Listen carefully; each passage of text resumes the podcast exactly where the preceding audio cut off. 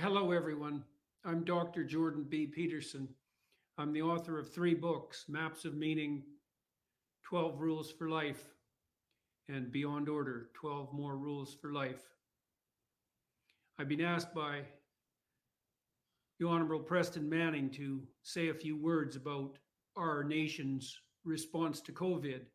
So let's lay out what happened we faced an unknown threat of indeterminate magnitude. So a new disease made itself manifest on the horizon, and we had no way of calibrating the severity of the illness. We panicked.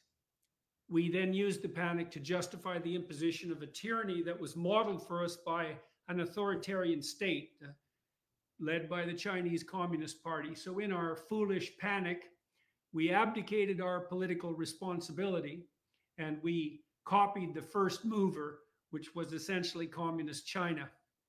How did we abdicate our political responsibility? Well, we turned over the necessity to consider a multiplicity of options to hypothetical experts on the public health front.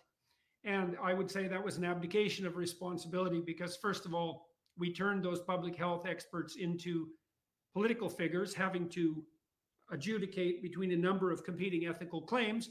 And we also, our political leaders and ourselves as citizens, allowed our responsibility to be usurped by these experts in a time of hypothetical crisis. We then manipulated public opinion in the most egregious possible manner using a collusion between corporation, primarily the the pharmaceutical industry, government, and media, who all colluded together to use fear to impose tyranny. And we did that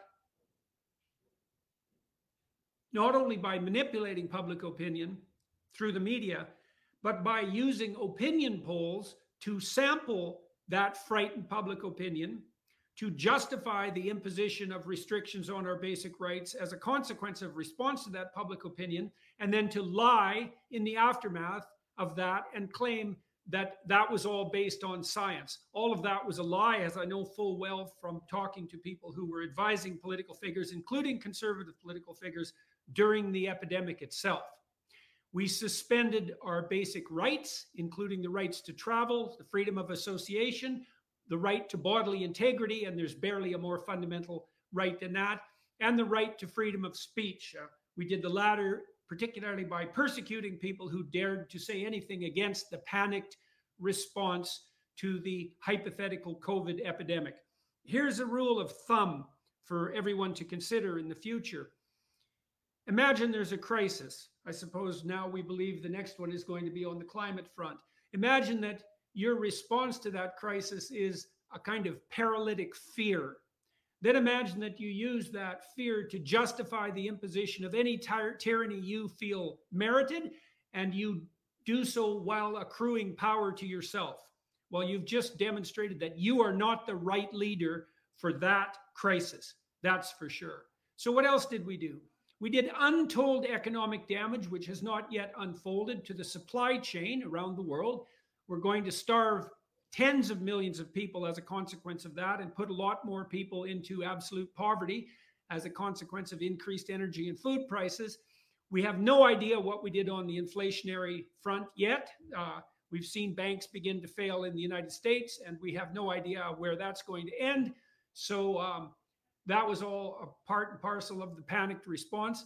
We've damaged the population's faith in both public health and science for at least a generation, maybe more. Because if I was a young person looking back at what happened over the last three years, um, I would certainly be disinclined to trust either experts or politicians again in my life. And the damage to public health, I suspect the consequences of that as it unfolds will be that more people will die because they're now afraid of such things as vaccines that would have died if we would have just followed Sweden's example, for example, for, for, for instance, and left people the hell alone.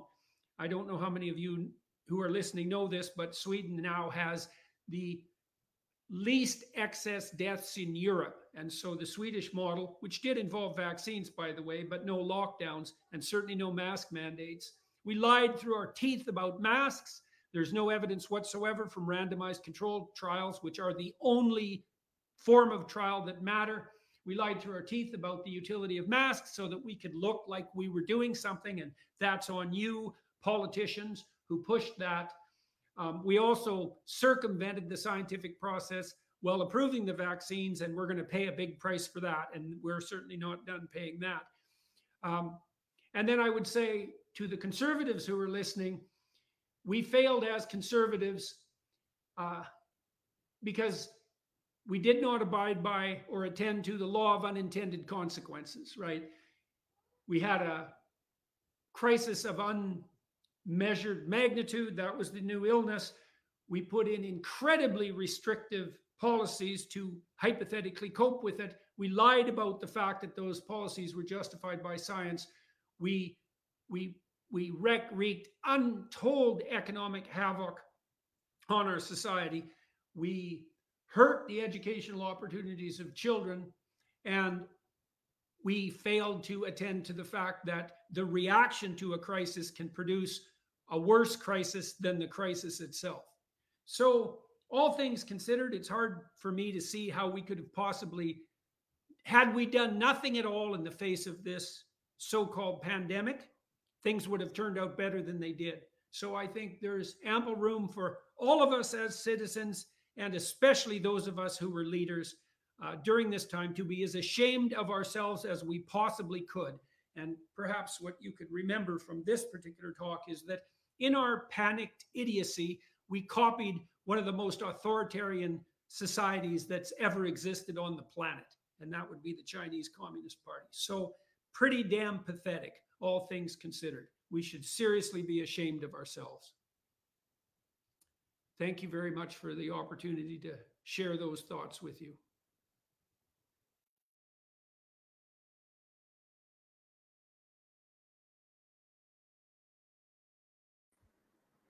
Wow. I like that intro. Good evening, everybody. It's Chris here from the Whistle Stop Cafe in Mirror, Alberta. Uh, I am also the Chris in the Chris and Carrie Show. Uh, and I'm also the CEO of the Alberta Prosperity Project. Uh, tonight's podcast with Shawn Buckley, with the uh, from the NCI, the National Citizens Inquiry, is uh, I, I, think it's pretty important for those of you that followed the NCI. You probably heard a lot of testimony from a lot of people, and much of that testimony was very moving. There was oftentimes the, the three days that I was attending in Red Deer um, I don't think there was an hour that went by without some eyes leaking. So yeah, I put the link up in the intro to this, and uh, take some time and go and watch some of the testimony when you have a minute. Not right now because we're going to have Shawn Buckley on. Anyhow, also uh, September 30th, which means it is Truth and Reconciliation Day. Now, I'm very controversial, and I have very controversial opinions about Truth and Reconciliation Day. And the first thing that is very controversial about me is that I want the truth, not political pandering, not weaponizing of uh, certain folks' uh, trials and tribulation. I want the truth. And only when we have the truth can we start doing things to make the world better or to fix a problem. If we're going to fix a problem, we have to first identify it and then fix it. Unfortunately, our politicians and the what I often refer to as the woke left mob, uh, they use things like this to advance their own agendas. They use the the trials and tribulations that our indigenous brothers and sisters went through in days gone by as a method uh, of bringing people down now and i don't agree with that so, because it is Truth and Reconciliation Day, I would like to uh, recognize that our our Indigenous brothers and sisters, you know, they they got a pretty they had a pretty rough go, and people weren't often fair with them. Um, and so I suppose there there is some reconciliation that has to happen. But uh, I think before we do that, we need to know the truth about what happened. And that's a great segue into tonight's podcast about the National Citizens Inquiry with uh, Shawn Buckley. So, for those of you that don't know, the National Citizens Inquiry was uh, uh, a group that went across Canada and they heard testimony, sworn testimony from hundreds of people, experts, civilians, the like, um, regarding what they observed or what happened to them throughout the pandemic and the restrictions that were a result of the pandemic. Um, they've released their interim report and it's scathing. I mean, what we saw happen should never have happened. And and as Jordan Peterson said, uh, it's become apparent now that if we didn't do anything at all, the outcome would have been better than what we did. And that's the truth. And there's certainly going to be some reconciliation for that coming up shortly. Anyhow, um, yeah, so let's uh, let's bring on Shawn Buckley and uh, get on with it. Shawn, Chris, how are you? How are you? I'm doing well. It appears as though you survived your uh, your your visit to the Whistle Stop Cafe last night.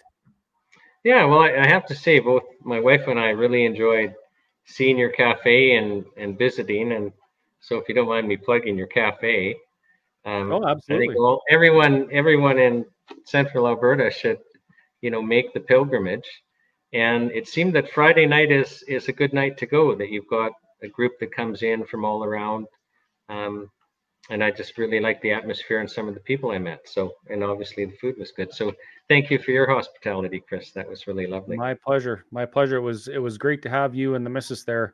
And uh, it's it's it's really interesting. Over the last three years, there's been more times than I can count where I've said to random customers like, "Hey, you know who that is over there? You know who that is?" And then I explain it's uh, you know the you were the uh, the chair of the uh, the NCI.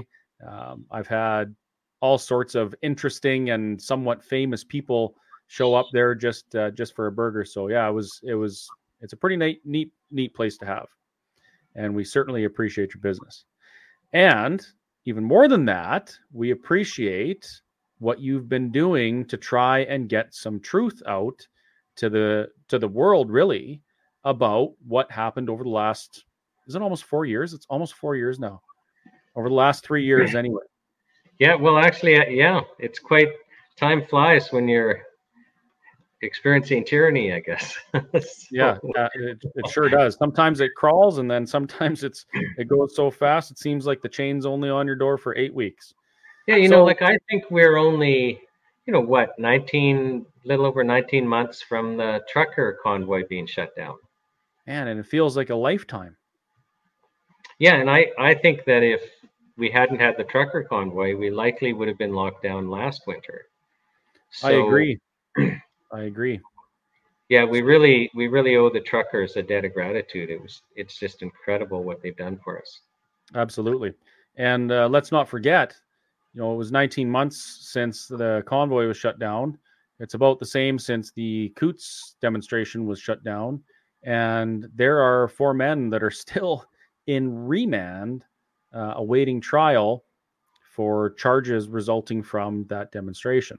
So these guys are they are innocent, proven guilty, and they're still in jail. I, you know, I find that just absolutely outrageous because we, you know, we've got the contact. Sorry, moved the wrong way. We've got the the context of, you know, no shots are fired. I know there's talk about the firearms being found. We actually no actual violence anywhere. You know, I I've practiced a lot of criminal law in my day. I've likely easily run over a thousand trials in my career. Wait a and minute. Are you you're a lawyer? A constitutional lawyer. Ah, yes. And I'm sorry. I said that because I forgot to introduce you properly. Yeah, with expertise in food and drug regulation. About half of my practice has been involved with dealing with Health Canada and trying to keep our natural health products on the market. But the point I was trying to make is, is you know, I can have somebody facing charges of first degree murder and if they don't have much of a record i i can get them out on bail like i i cannot get my head around these people still being held in custody pending trial. Yeah. Yeah. And it, it's not the, the facts don't support what's happening. The only thing that I can come up with is that we we really we have some activist judges in this province and their political biases shine through in their rulings. And I know, you know, every they're all human and it's bound to happen, but it seems like there's less interest in the scales of justice and more interest in in social license nowadays than than anything else. But that's a I suppose that's well, I, another two hour podcast right there. I don't want to comment on on judge motivations. I'm just saying that I'm quite surprised, you know, on the the facts as I understand them, that these four gentlemen are in custody pending trial. Like I'm very surprised about that. Um, it doesn't happen often, does it? Well, I, I don't think their trials are even booked till next year. Am I am I right about that? That's correct. Yeah. So, yeah, no, I it's it's just shocking. But the whole COVID experience with the courts has been shocking. Mm-hmm. I mean, here we've had the largest intrusion of government in our lifetime, you know, but for the Aboriginal population. And I'll, I'll have to just talk about the Bill of Rights briefly because this is Truth and Reconciliation Day.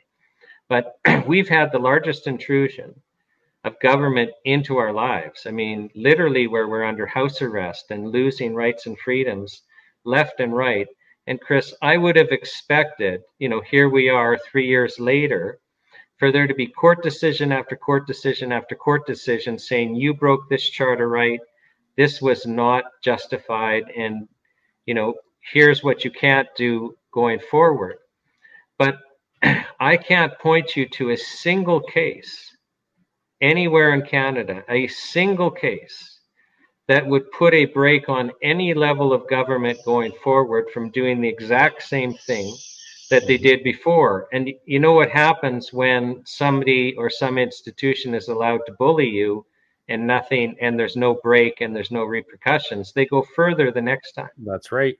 Yep. So, um, yeah, so I'm not sure what's up with that, but I, you know, I, I think it was James Kitchen, when he was testifying at the National Citizens Inquiry, was saying, you know, the Charter of Rights and Freedoms is is absolutely dead, and the shortest lived constitutional document in the history of the world, literally, because it, it's you know absolutely meaningless. I I won't even go into Sheila Lewis. Let me just segue a little bit in because this is um, Truth and Reconciliation Day. Mm-hmm. Is um, I don't know, it's probably about 15 years ago. and on the Poundmaker Reserve, they were having a, a historical reenactment. It was the 100 year anniversary of when the army was sent to North Battleford to break up into thirds and then go and basically annihilate three different groups of, of Aboriginals, and one of them being the, the Poundmaker um, tribe. And so they um, the army failed on that because they were alerted um, before the army arrived. They went up into the hills and they watched the army at night encircle the camp and then basically bomb and Gatling gun, you know, the their encampment. And then the army realized there was no one there, and a battle ensued, and the army lost. And the army ended up surrendering and and saying to Poundmaker, like, "Don't kill us." Totally different culture. Like Poundmaker, like, what are you talking about? Like, get your wounded and dead and go and his reward was being hung. But what I learned at that that um, that gathering, I'd been invited just to give some constitutional advice with regards to one of the treaties.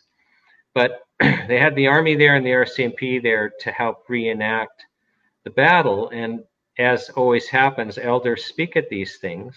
And I didn't know that until the Bill of Rights that Diefenbaker brought in, that basically they were confined to the reserves and they could only leave the reserve if they had written permission of an Indian agent. That's right. And you know that lasted till the Bill of Rights. And in fact, South Africa came to Canada before apartheid to see how it's done and learned from us. And here we're taught in school about how good we are and how free we are as a nation. Um, and then you know we find out that that's not necessarily the case. And and we need to be taught this history and we need to be ashamed of it so that we can not do it again and understand that we're no different that awful things can happen. But i i think we've got that understanding writ large now because of the last three years that some pretty awful things can happen. You know nothing it seems like nothing changes throughout history. There's times where these atrocities happen and they only happen because people fail to speak out right? I mean back then if people had bothered to stand up and say well you know sure this is the law but this law is wrong. This is wrong and we need to change it, it things would have been differently but they didn't. You know they we when i say we i mean society as a whole co- collectively stood by and let the tyranny happen until you know until there was something had to give and then you know, and, th- and things changed. And you know i brought i brought this up actually i brought it up a couple times and i always get hate mail when i do we we did that with the covid restrictions too. We knew it was wrong. We knew what was happening was wrong. We knew that the intrusions on our rights were wrong. And people just sat by myself included. I mean for the first year of this I did all the boneheaded masking and bulletproof glass in the restaurant and hand sanitizer and distancing and all that malarkey. Just even though I knew it was wrong, uh, and I didn't speak up until until I was backed into a corner, and I was, you know, my finances said either fight or flight, and I chose to fight. So really, you know, what we've done now is not any different than what we did 80 years ago. It's not anything different than we did 3,000 years ago.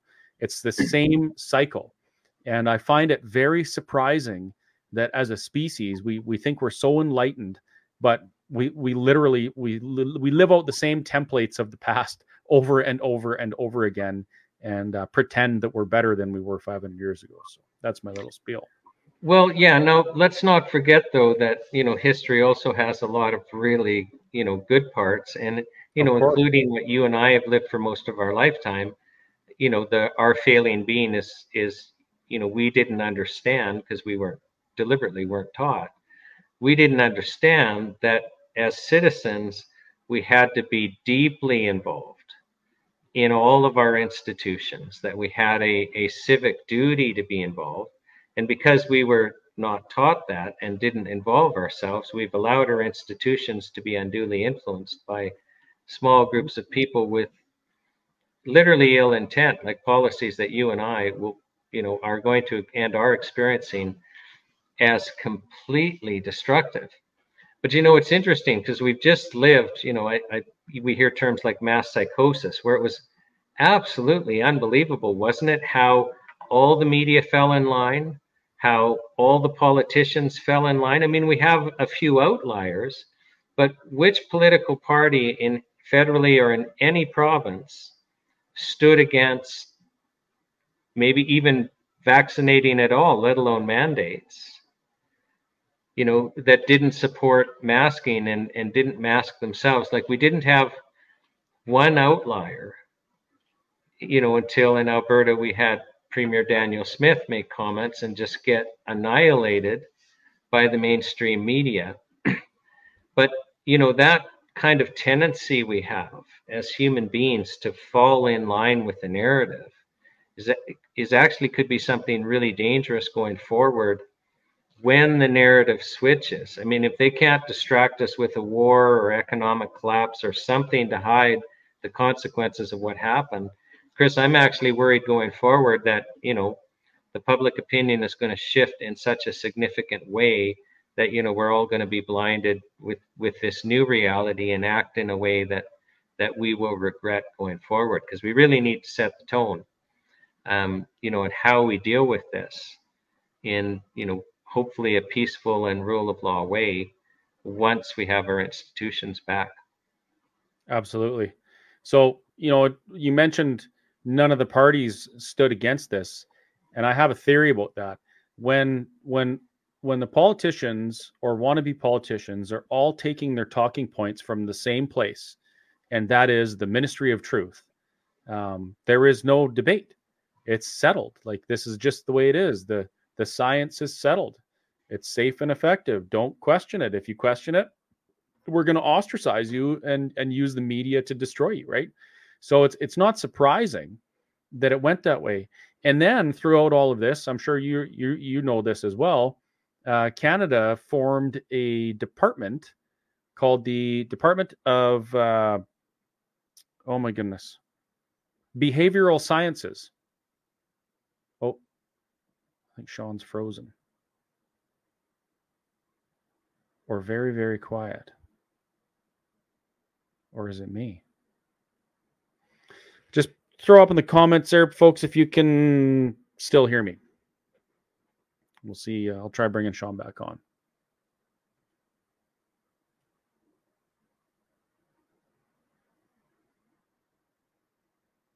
Ah, it appears as though Shawn is having some technical difficulties or we're being censored because apparently uh, the Liberal government removed some of the exclusions to Bill, uh, what was it, C10 or whatever, the internet as internet just went down. Um, uh, the, the, CRTC is now regulating the internet, and apparently, uh, the exclusions for podcasters were removed from from the bill before it was passed.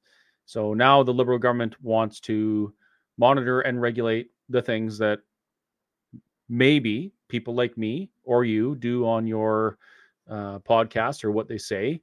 If we don't maybe say enough about our country or maybe acknowledge an, an, a group of people, uh, we have the potential to get in trouble or or shut down by the CRTC.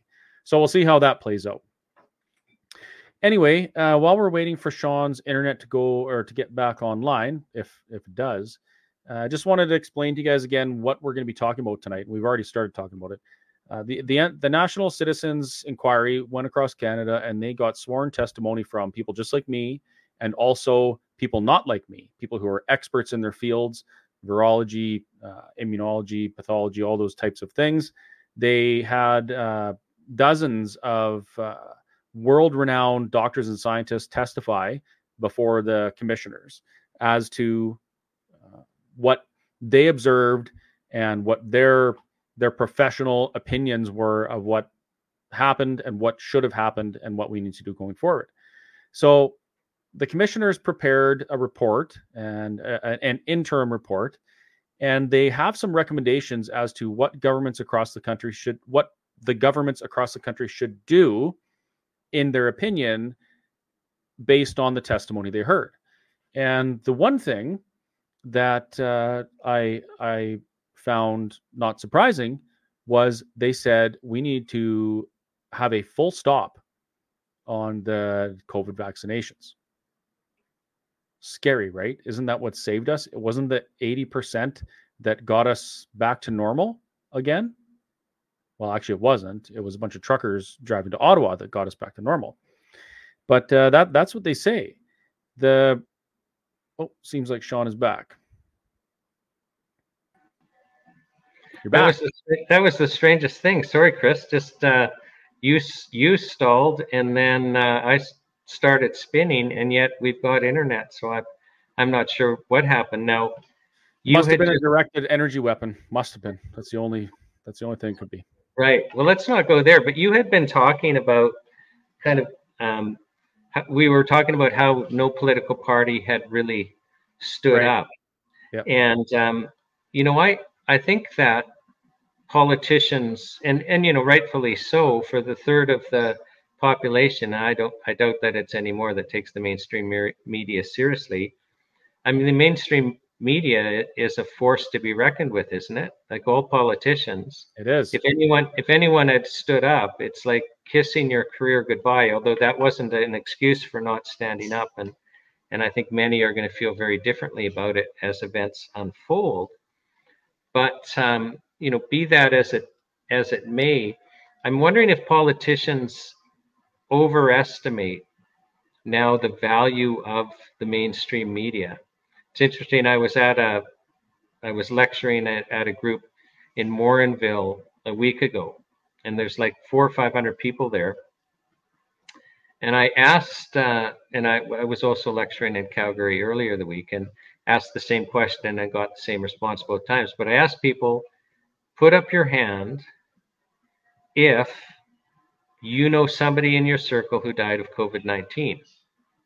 And like a few hands would go up. And then I, I had asked, well, put up your hand if you know somebody who died of the vaccine. And pretty well every hand went up. And now this is absolutely contrary to the mainstream media. But you know, people that are attending these types of meetings are now politically motivated, and I'm wondering if the politicians might be mis, um, I guess, underestimating or misconstruing actually what a sizable portion of the of the population thinks. Because I think the people that think like you and me are much much bigger than they uh, they think. Well, and you, they're starting to realize that, and it was apparent in the last couple years here in Alberta. We had people say things, uh, uh, uh, running for political office, saying things like the unvaccinated were the most discriminated uh, class in history in the last however many years. That's a very brave and and ballsy mm-hmm. thing to say because then of course the woke left mob is going to go on the attack and say how dare you blah blah blah. But it it was true. That was the truth. And the reason why uh, that was danielle smith. The reason why she could say that and become the premier of this province was because we know that to be true right regardless of what the media says we know that so the media said don't don't vote for her. She's going to sell your hospitals and you're not going to be have free health care anymore. We knew differently and we elected her anyway. So the politicians are I think they're starting to realize that they can actually speak the truth and they can be and they can do it with confidence because we've uh we've kind of formed this this parade of people that are are uh um, our, our eyes are open to the truth and when we hear it we're willing to support those people so I, that's that's a, a, step in the right direction anyway. But mm-hmm. for the most part, like you look at our federal politicians, and they kind of dip their toes in the waters of the convoy, and they kind of dip their toes in in being empathetic for people that lost their job because of the vaccine mandates, but they really didn't do a damn thing, nothing, and they're just continuing on, you know, as if nothing happened. But unfortunately for for our federal politicians, Alberta uh, we're really paying attention and we're standing up for ourselves in a way that we haven't never really done before. And uh, if those politicians don't pay attention and start listening to our voices, uh, they might just find that they no longer have uh, the cash cow of the West to rely on. But anyhow, that's another story. Yeah. So yeah. tonight, I wanted to talk about uh, the interim report and what, uh, how that came about, what the NCI did, like what the NCI did, how the interim report was formulated, and what it says, and and what what the NCI is recommending our government to do. And then after that, I also want to talk about the natural health products battles mm-hmm. that you've been having for well before any of the the COVID stuff, right? Because you, you've been fighting for people's right to health for a long time. Am I correct? Yeah, working on 30 years. So there we go. So there's lots to talk about. So if you don't mind, Shawn, uh, can you just uh, g- give folks a quick rundown on what the NCI, uh, w- what it did, um, how the com- commissioners came up with that report, and what the report says? Yeah. So for for those in your audience that aren't familiar with the National Citizens Inquiry, group of citizens just got together with the idea of holding a citizen-run and a citizen-funded inquiry into how all levels of government handled COVID 19. And I mean, obviously, we felt that this had been an extremely significant event. And we weren't expecting government to hold an, a fair inquiry into it at all. And, and, you know, other than a very limited inquiry in Alberta, there has been no government inquiry of, of any means. So we basically organized this and we appointed four commissioners, you know, crafted rules where they're completely separate. They are independent of the administration.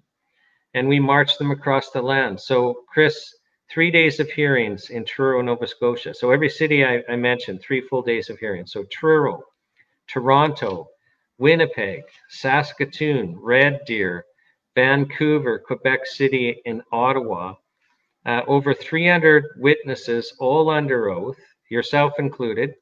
And uh, it's the largest repertoire of any COVID information anywhere in the world, and, and the only one um, where people are under oath for all of the testimonies.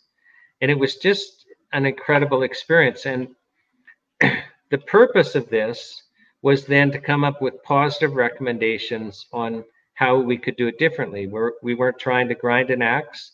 We wanted to have people there from every single you know angle of the COVID conversation. And something happened that we didn't anticipate. So,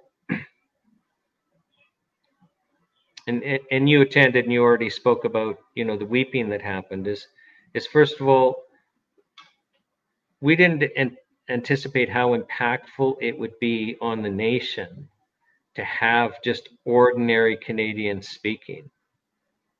So yes, we had all the world class experts and you know Canadian experts and and just have a, an amazing repertoire of expert evidence, but it was the average Canadian, whether vaccinated or not, whether speaking about education or social pressure or medical issues. That was what was significant. And something else happened is is you know, first of all, I, I totally believe that God made the entire thing happen. I mean, I we could just spend the whole show about how, you know, he just needs were filled at the last minute, but he started to build a community so people began to understand wait a second, we're not alone. You know, we had witnesses mm-hmm. back out. We had witnesses back out in 2023. I mean, we didn't start hearings until March. In 2023 in Canada, we had witnesses back out at the last minute because they were afraid of, of repercussions at work because they were afraid of you know social repercussions and these are witnesses that you know had basically won the lottery. We had so many people applying that even to get selected through the first, you know, kind of gate and then to be, you know, interviewed again and then finally to be, you know, passing by counsel who interviewed you. Um, you were lucky to get there. And yet we had a large number of witnesses drop out out of fear. So people were scared to speak the truth about their own experiences. Absolutely. Absolutely, they were and you know i have to admit too i i wasn't planning on going in front of the camera at all. It just circumstances conspired to make that happen. We just had too many lawyers drop out as the dates approached. I, and you know i had a little bit of fear of having to do that because you know let me just you know give you a, another example. I'm so i'm at this meeting in morinville with between four and 500 people. And i asked that crowd i said put up your hand if you thought during you know the height of the madness that the army might go door to door and drag unvaccinated people out of their homes and vaccinate them. Pretty well every hand went up. So you know i think we can forgive people because there was talk about stuff like that. Mm-hmm. and so i think we can forgive people for being afraid but it just it surprised me you know, in 2023 that we're still living this fear and that I was still living this fear. But what happened with the experience is we realized, first of all, well, we're not all alone. And there was something really therapeutic about hearing each other's stories. And this whole community formed. Like we all feel like we were part of something bigger and that we are still part of something bigger. And the fear is dispelling, and people are starting to understand well, we just have to get involved. We just have to peacefully take our institutions back. I mean, I think, you know, the model that Take Back Alberta has started on a limited scale, but just the idea of, of empowering people to get involved with all political parties and all institutions and every level of government and getting this ship turned around, I think that's the answer. I think that's how we move forward. So, but, you know, back to the National Citizens Inquiry. So we, we have all these hearings. Well, the commissioners are charged with coming out, you know, a report, making findings, and most importantly, giving positive recommendations on how things could be done differently. Well, these are just for you know people. There's not like we have um, if if we were a government inquiry, there would be a team of writers that you know would write part of the report before the hearings even start. You know, terms of reference, setting up of the commission, structure, all of that stuff would be done mm-hmm. before they'd have an idea before witnesses are called, who they are, what they're doing, and all this would be done. On that but, note, Shawn, let, let me interrupt you for just a second. So I do want to point out something. Uh, the Alberta government is doing a government inquiry, but basically it's the government looking at what the government did and deciding if the government could have done things better. That's so not I how I. That's not how I understand it. Um, how I understand it is is that it's an inquiry into it. So it's an examination of the laws of Alberta that right. enabled what happened to happen, with a view of of determining should changes be made so that you know some things can't happen or to ensure that things are done you know better or differently so my understanding is is, is it's very narrow in scope, being, being that it's just focusing on on the actual text of the laws and the laws itself. And that's interesting um, because depending on your government or how they're how receptive they are to the idea of freedom, that could go one of two ways. They could say, you know, this is where the law allowed the government to interfere with people's rights, and we're going to close this gap so that the government or the people are protected from government or on the contrary it could go the other way and they could say i don't think it would this will happen but they could say we need to strengthen this part of it so that next time we can do it better. So it could go both ways and that actually there was a question that came up asking about preston manning's involvement in the nci mm-hmm. because originally that was going to happen. Do you want to just quickly answer that? Quick what oh yeah. No no. Absolutely. So um because i i have to say being one of the persons involved on the ground floor, I've always found it somewhat amusing that we were being accused of being a conservative organization. When most people involved, I couldn't even tell you what their political um, orientation is. So um, I had gotten involved with a group of other people to basically do what Senator Johnson had done in the States and Senator Roberts had done in Australia, where they hold, you know, two to three days of hearings on you know the issue of COVID and and call witnesses to basically you know say what they have to say. So we were just inspired actually after you know by both of those senators and thought why don't we do that in Canada? Just hold three days of hearings, not involve lawyers, just like they they didn't involve lawyers, and um, and just show that there is a different narrative to the COVID experience. And that was called the Citizens Hearings. There's a website, citizenshearings.ca. so I we were starting to organize that. And Preston Manning had written a piece, basically, you know, it was a, a hypothetical, you know, what if? What if there was a citizens inquiry into how government handled COVID? And they came out with positive recommendations. So I can't speak for him, but I, I can say that he approached our group and said, "Can I partner with you guys and you know help you put on the citizens hearing?" So he he joined our committee, and we actually had him and and two other people be kind of you know I'll call them commissioners because now I that language is in my mind because of the National Citizens Inquiry. But you know they were just there to to moderate and ask questions and and they did a splendid job and it was a smashing success. And then after that, we were thinking, well, you know, why don't we do this? Why don't we actually have set up an independent inquiry and and go bigger?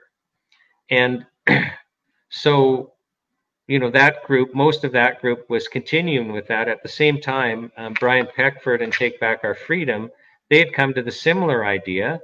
And so now we've got two groups kind of approaching the same thing. So some Brian Peckford and some of the some from his group, you know, joined us um, you know, some of us left, and now we've got this different group, and we decide to put this on.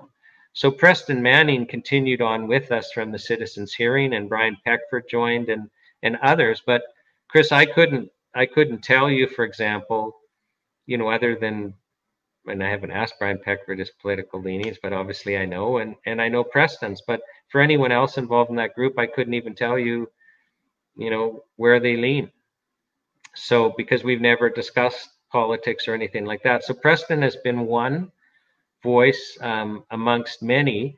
Now, when he was asked by the Alberta government to chair the Alberta inquiry into the um, you know, Alberta laws and that structure, he chose to resign. Um, he had been chair of, of our group and he chose to resign that position and you know basically stepped back largely from there forward. Um, you know which is a bit of a shame because he has so much experience that you know his full involvement is just an asset. And there's some other people in that group that just have tremendous experience also. So it's been it's been a real honor to work with him. But that's preston's involvement. He joined the citizens hearings and then that entire group decided you know to press on and then another group joined us and then god made it happen. I'm still amazed it happened and just amazed at all the volunteers.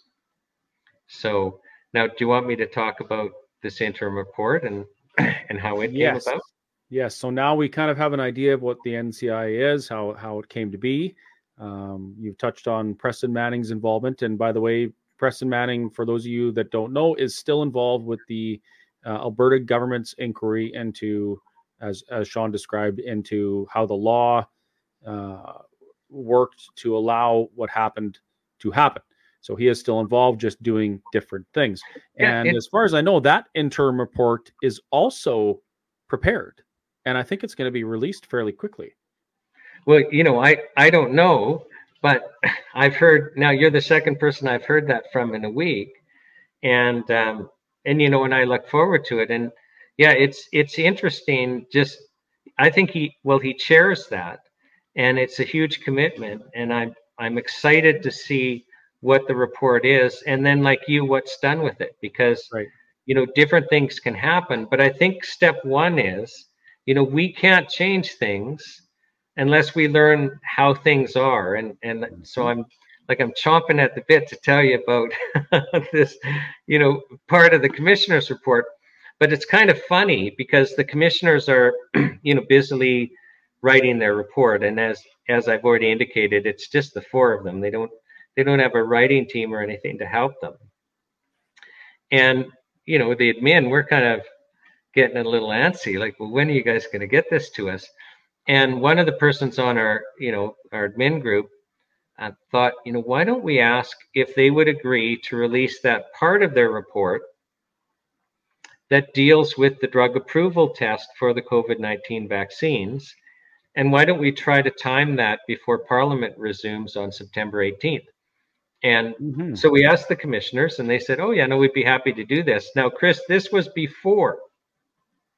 This was before we started hearing in the media, you know, oh, about this scary variant that's in Canada and how it might break out. And how we're all going to need another vaccine and masking and maybe, you know, God forbid, mandates type thing, right?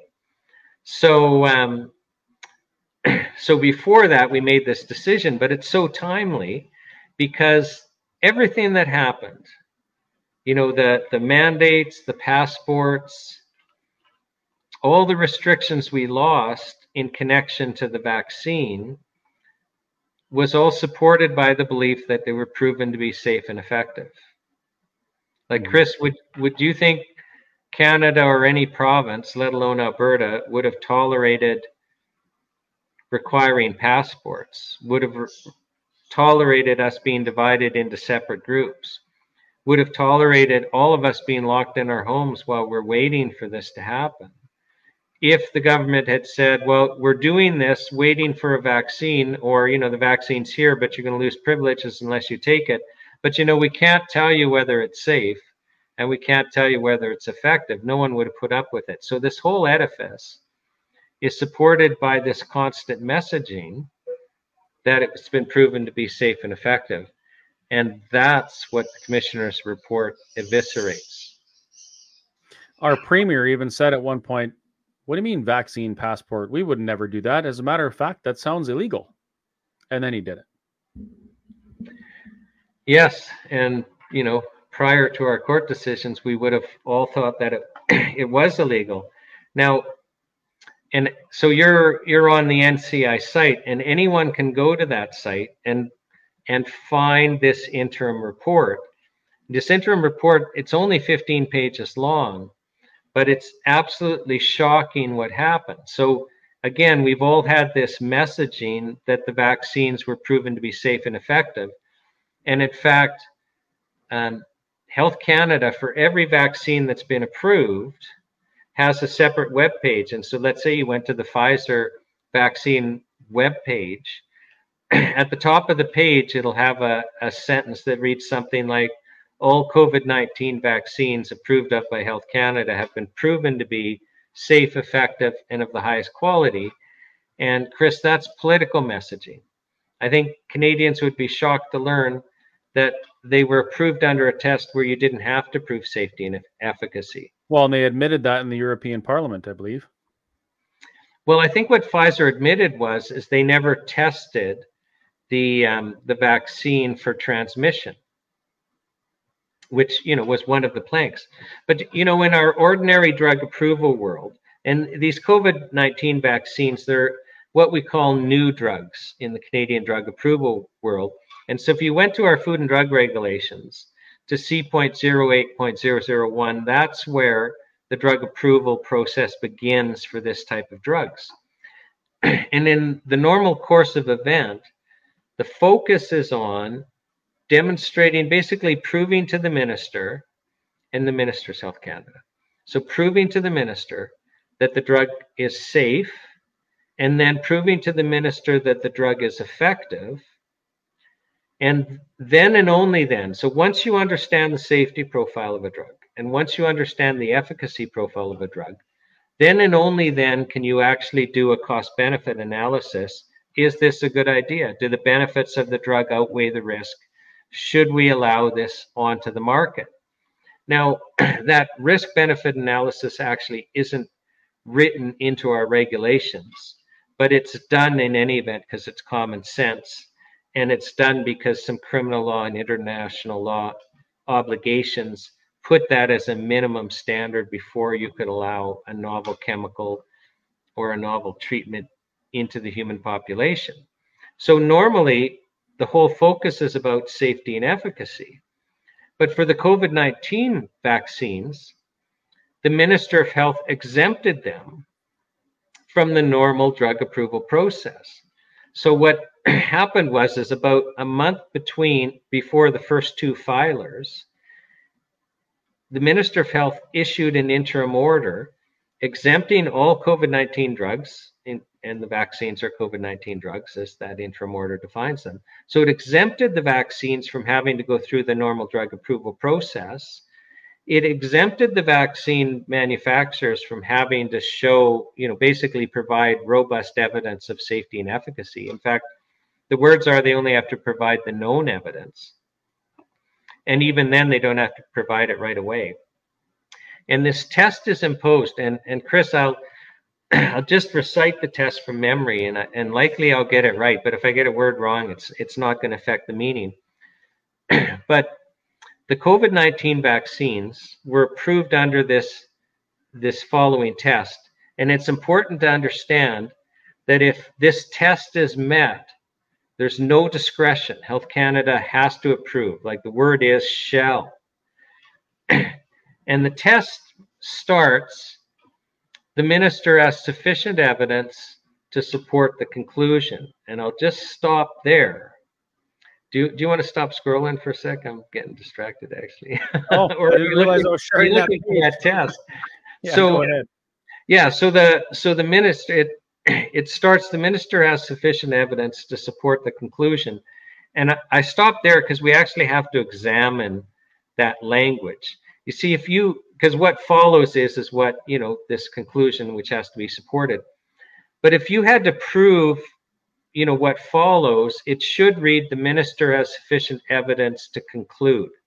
So if we understand the Minister's Health Canada, if like so let's say Pfizer is applying. If Pfizer had to prove anything to get this drug approval, it should read the minister has sufficient evidence to conclude.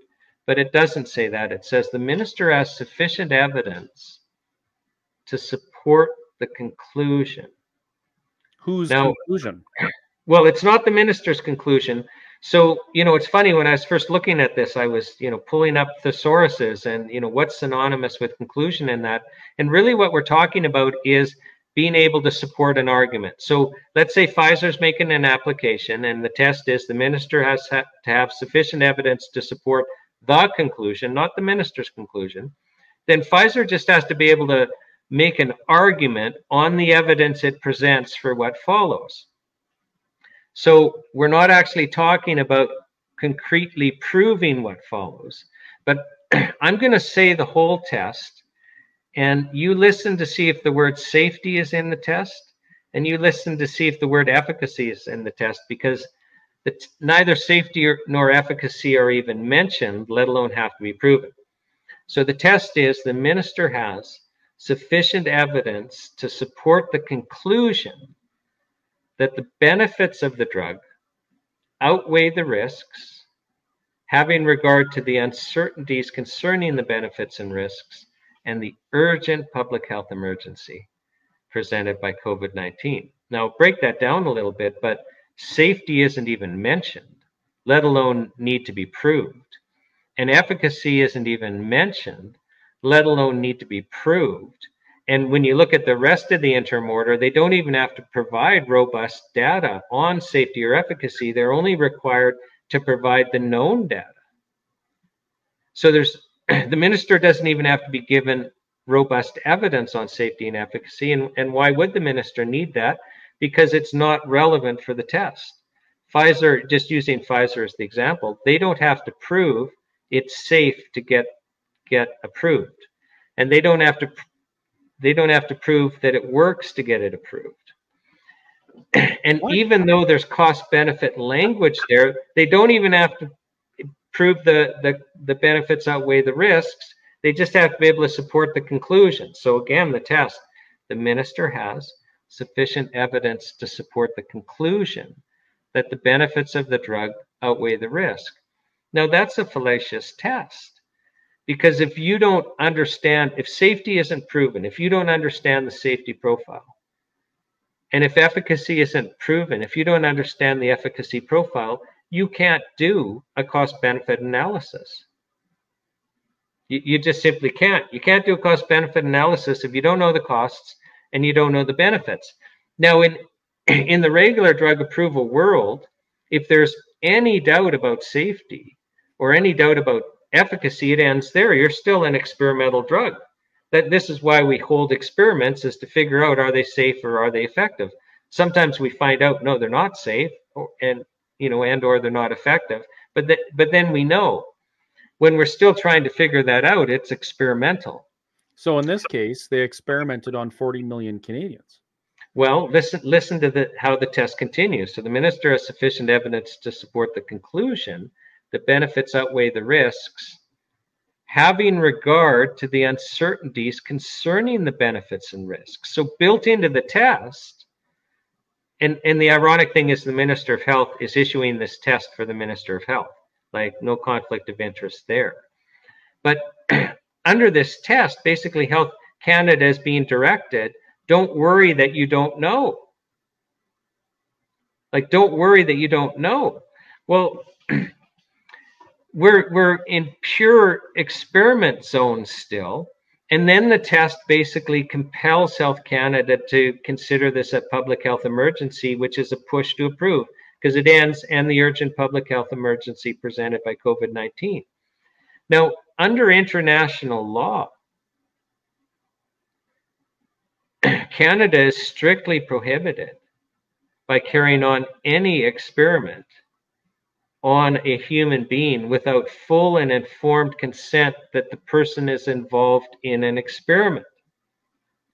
And we were fully in an experimental zone. Like people believed, because of the public messaging, that these vaccines had to be proven to be safe and they had to be proven to be effective.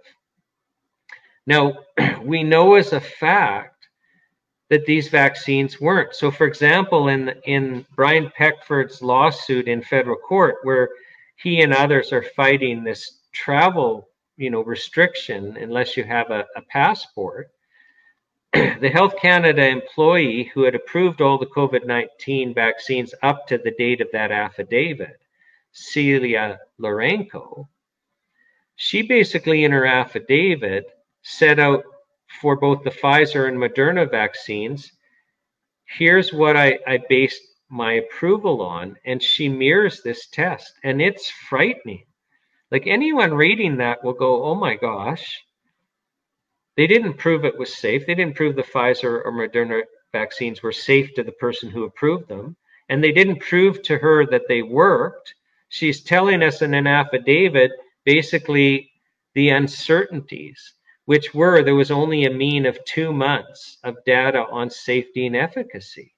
Like that's nothing, Chris, especially when we acknowledge that it, it truly is an experimental treatment. Like for these um, mRNA vaccines, like I don't care that we might have used them in small amounts for like terminally ill cancer patients. We can't extrapolate any meaningful safety or or efficacy data from that. Like I mean, we're in a full on experiment here with a novel technology, and to to approve it, you know, for general use in the entire adult population based on a mean of two months of safety and efficacy data. Just, I mean, ignoring what a mess that data was and all the red flags in that data that we understand have been coming out of the Pfizer dump, for example. But I mean, even let's say the data, you know, looked favorable, you, it's still just not enough time to, you know, make any meaningful decisions. So but they didn't had to, know, Shawn. If we didn't, everybody would have died of COVID.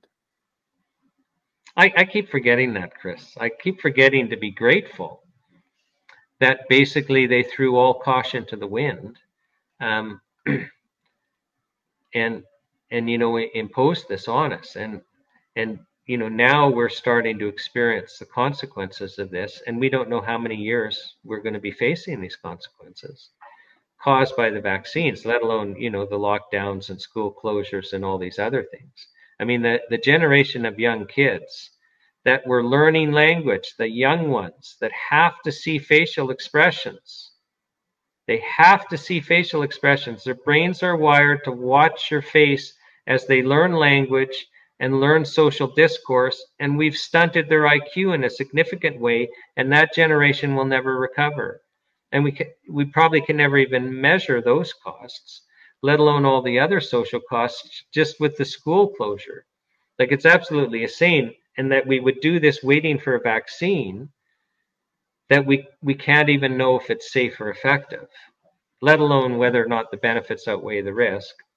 and while we're at it, and we're all in this mass psychosis of, you know, fear and hysteria, let's do everything we can to ignore safety signals. And that came out writ large at the National Citizens Inquiry. I mean, it it seems that you know two of the most impossible things um, that could happen is just for a human being to just in one leap jump over the moon. Um, but even more difficult is to actually get an adverse reaction report from a vaccine injury in Canada, actually in Health Canada's hands. Like uh, jumping over the moon, I think is an easier proposition. Yeah, we heard testimony from physicians who were trying to report and couldn't it, it, it was absolutely astounding. I mean, was it um, Dr. Milburn who testified in Truro? He was the doctor that, you know, submitted 10 adverse reaction reports. And, you know, we have to understand that if certain criteria are met, actually by law, the doctors have to submit these. And pre COVID, and I don't know when this changed, but doctors could just submit them directly to Health Canada. And yet it seems by the time COVID rolls around, doctors could no longer submit them directly to Health Canada. They all went through a provincial board. Now, that in itself is mind boggling because an adverse reaction reporting system should it should be as easy as possible to file a report because the whole idea is for it to be an early warning system. You don't care if there's false reports there, you're looking for patterns and overall numbers and trying to decide whether you need to get more robust evidence if you're not satisfied with it. It's an early warning system. And yet we put up a roadblock. And Chris, prior to COVID, and again, I don't know how long it was before COVID, citizens could file adverse reaction reports. You didn't have to be a doctor.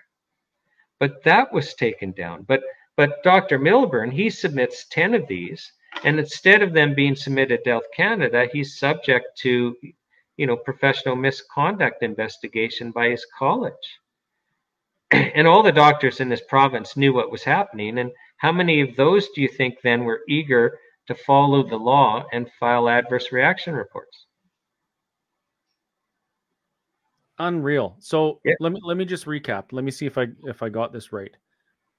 So the minister uh, on a federal level um, approved the vaccines, the COVID nineteen vaccines, without having data to prove or at least reasonably assume that they were either safe or effective. And instead of having enough evidence to conclude they had enough evidence to support somebody else's conclusion. So the minister basically said, Oh, okay, well, I'll just go with what they said, and we're going to give this largely untested, not unproven or unproven medical intervention to 40 million Canadians. And actually, no, we're not going to just give it to them. We're going to pressure them. We're going to task the Canadian Behavioral Sciences Department to nudge Canadians to take this. Oh, and and you know, pay mainstream media, but but let's backtrack on one thing. In universities and schools. Oh, I'd love to know, like you know, and and remember, we have to backtrack on one thing because you said something that I, it's a logical leap we can't take.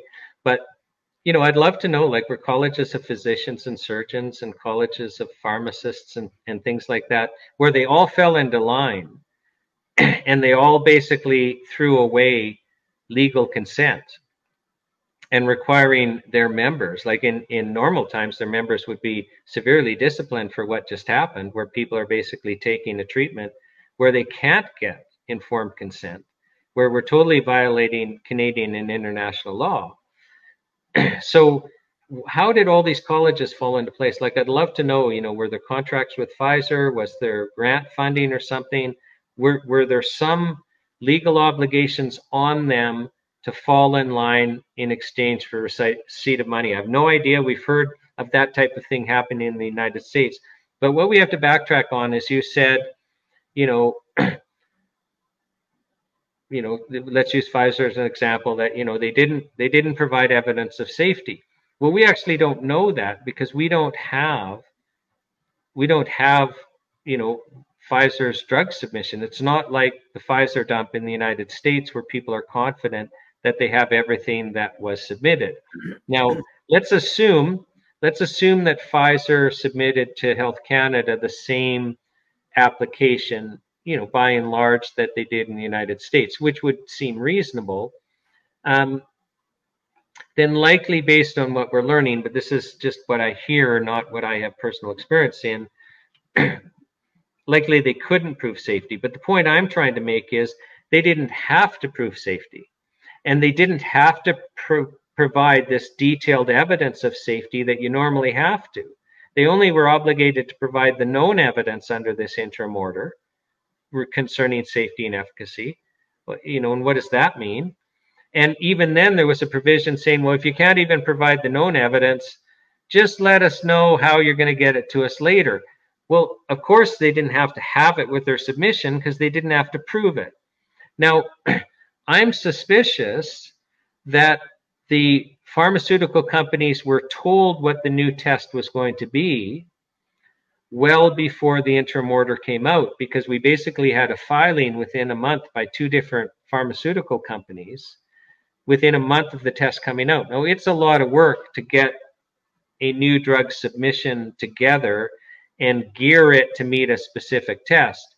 And so, if they were working to meet the tests of safety and efficacy, which are in the, the normal drug approval process, um, that's one thing, but I, I don't think they were. I think that they knew what was going on knew, and know that they wouldn't have to do this. And I mean, the whole thing is just a huge conflict of interest. Because another thing that, that this interim order did is our law is you can't import a drug that that isn't approved. So, you know, Scott, you or I, we can't order into Canada, you know, a new drug like a chemical pharmaceutical that's never been used before. We can't even import it unless it, it gets approved by Health Canada. It's illegal to import it. And yet the interim order allowed the minister to purchase large amounts of these vaccines pre approval, to distribute it to the provinces pre approval, which is also illegal normally, but they were exempted, and then sit there. So think of the conflict of interest. The Minister of Health purchases all these vaccines. The Minister of Health distributes all these vaccines. And then the Minister of Health is waiting for the Minister of Health to approve the vaccines and issues the Minister of Health a brand new test for which to prove it, um, where you don't have to prove safety and efficacy. But we have a huge conflict of interest here. I mean, once the minister was in a position um, that we were in a conflict of interest, um, power should have been delegated to some other party to manage this process, not the Minister of Health. Like the whole thing is just absolutely fantastic. And do you want to hear the most crazy part? And your listeners or your viewers will go, I don't believe this. But, you know, when you go and read the interim order and then, you know, actually look at the law, you go, oh, okay. Still, I don't believe it. So, Chris, in the normal course of events, if the minister approves a new drug, so, you know, at the time of the approval, safety's proven, efficacy's proven, the minister grants the approval. But in the normal course of events, if after approval is granted, new evidence comes forward to suggest to the minister, hey, wait a second, this isn't safe, or hey, wait a second, this doesn't work like we thought, then the minister has the power to withdraw the application and take the drug off the market. Now, listen to this. So, in the interim order, so the Minister of Health in the interim order for a full year takes away the minister's own power to withdraw COVID 19 vaccines that are approved from the market if subsequent evidence show they are unsafe or if subsequent evidence shows they don't work. Can Isn't that unbelievable? John, I uh, my internet was garbled right as you said that.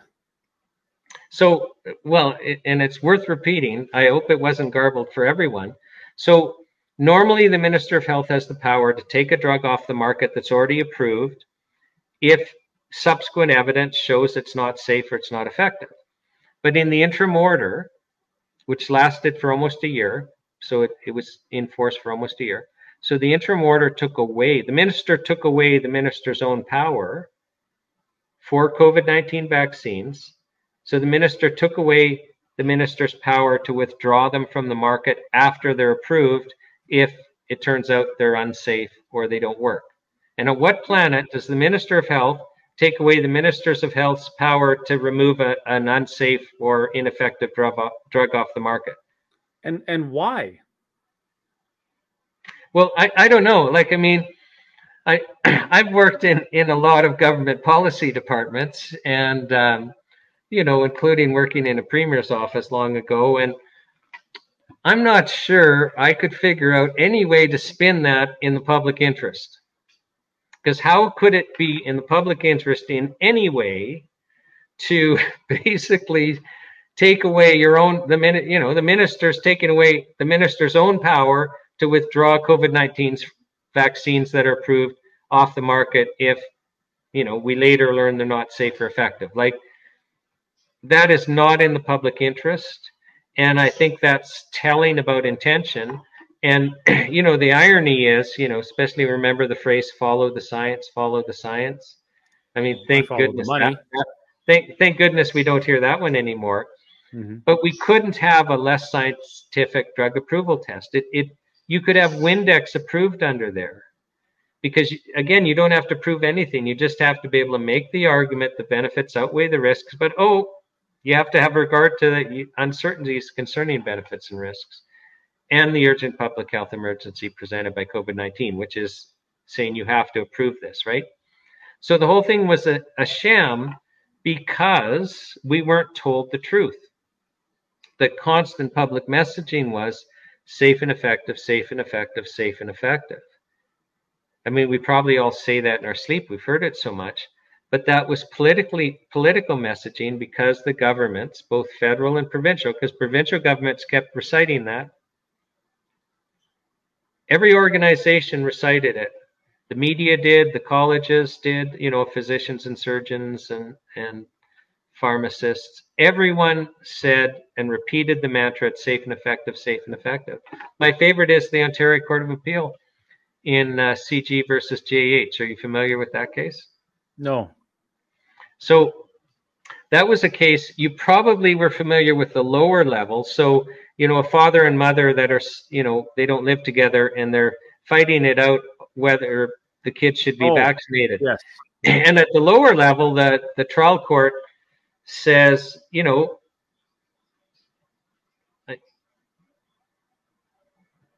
I, I'm not going to side with the father who wants vaccination. And, you know, I, I get that because the father submitted affidavit materials where he just, you know, had printouts from Health Canada and, and groups like that. And he said, but, you know, they've gotten it wrong before. Like think of thalidomide and this and this and this. And it was just this really encouraging decision for people that were concerned that the courts were just going one direction. But at the Ontario Court of Appeal decision, the Ontario Court of Appeal just went completely the other direction and went so far as to say that if a drug is approved by Health Canada, and they're specifically referencing the COVID 19 vaccines, that that is prima facie evidence that they have been proven to be safe and they've proven to be effective. And they literally went so far as to direct, because this is Ontario Court of Appeal, so now all the family courts below, there is a legal presumption because of that case that the parent that you know wants vaccination because the vaccine, regardless of which one it is, has been approved by Health Canada, that there's prima facie evidence it's safe, been proven to be safe and effective. and the burden is on the party that doesn't want the child to be vaccinated to rebut this legal presumption. And I think, well, isn't that funny? You know, ignorance of the law is no excuse um, for anyone except, I guess, the Ontario Court of Appeal, who seem to be completely unaware that for the COVID nineteen vaccines, they they weren't they didn't need to be proven safe nor effective. And Chris, every COVID 19 vaccine maker had the option of applying under the regular drug approval process. They could have said, "Yeah, you're exempting us. We don't we don't have to go through the regular test, but we're going to anyway. We're going to prove to you it's safe and we're going to prove it's effective." But none of them did that. So, and they didn't do it because it was much easier to go the other route. And the the whole public messaging has been a fraud. Well, that highlights one of the major problems with our courts, and I can't remember if it was on uh, uh, Manitoba or Saskatchewan, but there was a there was a trial, and it was over COVID mandates or restrictions, maybe a business closure closure, or maybe it was a church. I can't remember. Anyway, the the the party that was defending these COVID charges had a panel of expert witnesses that was extremely impressive. And I mean, their credentials were a mile long. They were easily world renowned uh, uh, experts on these issues. And the court said, We're not scientists. We're not going to listen to your experts because we're not just, we're not going to go through the science. We're going to take judicial notice that there's a pandemic because the people that uh, they were defending against, the government, the CMOH, says there is. And the same thing happened here in Alberta.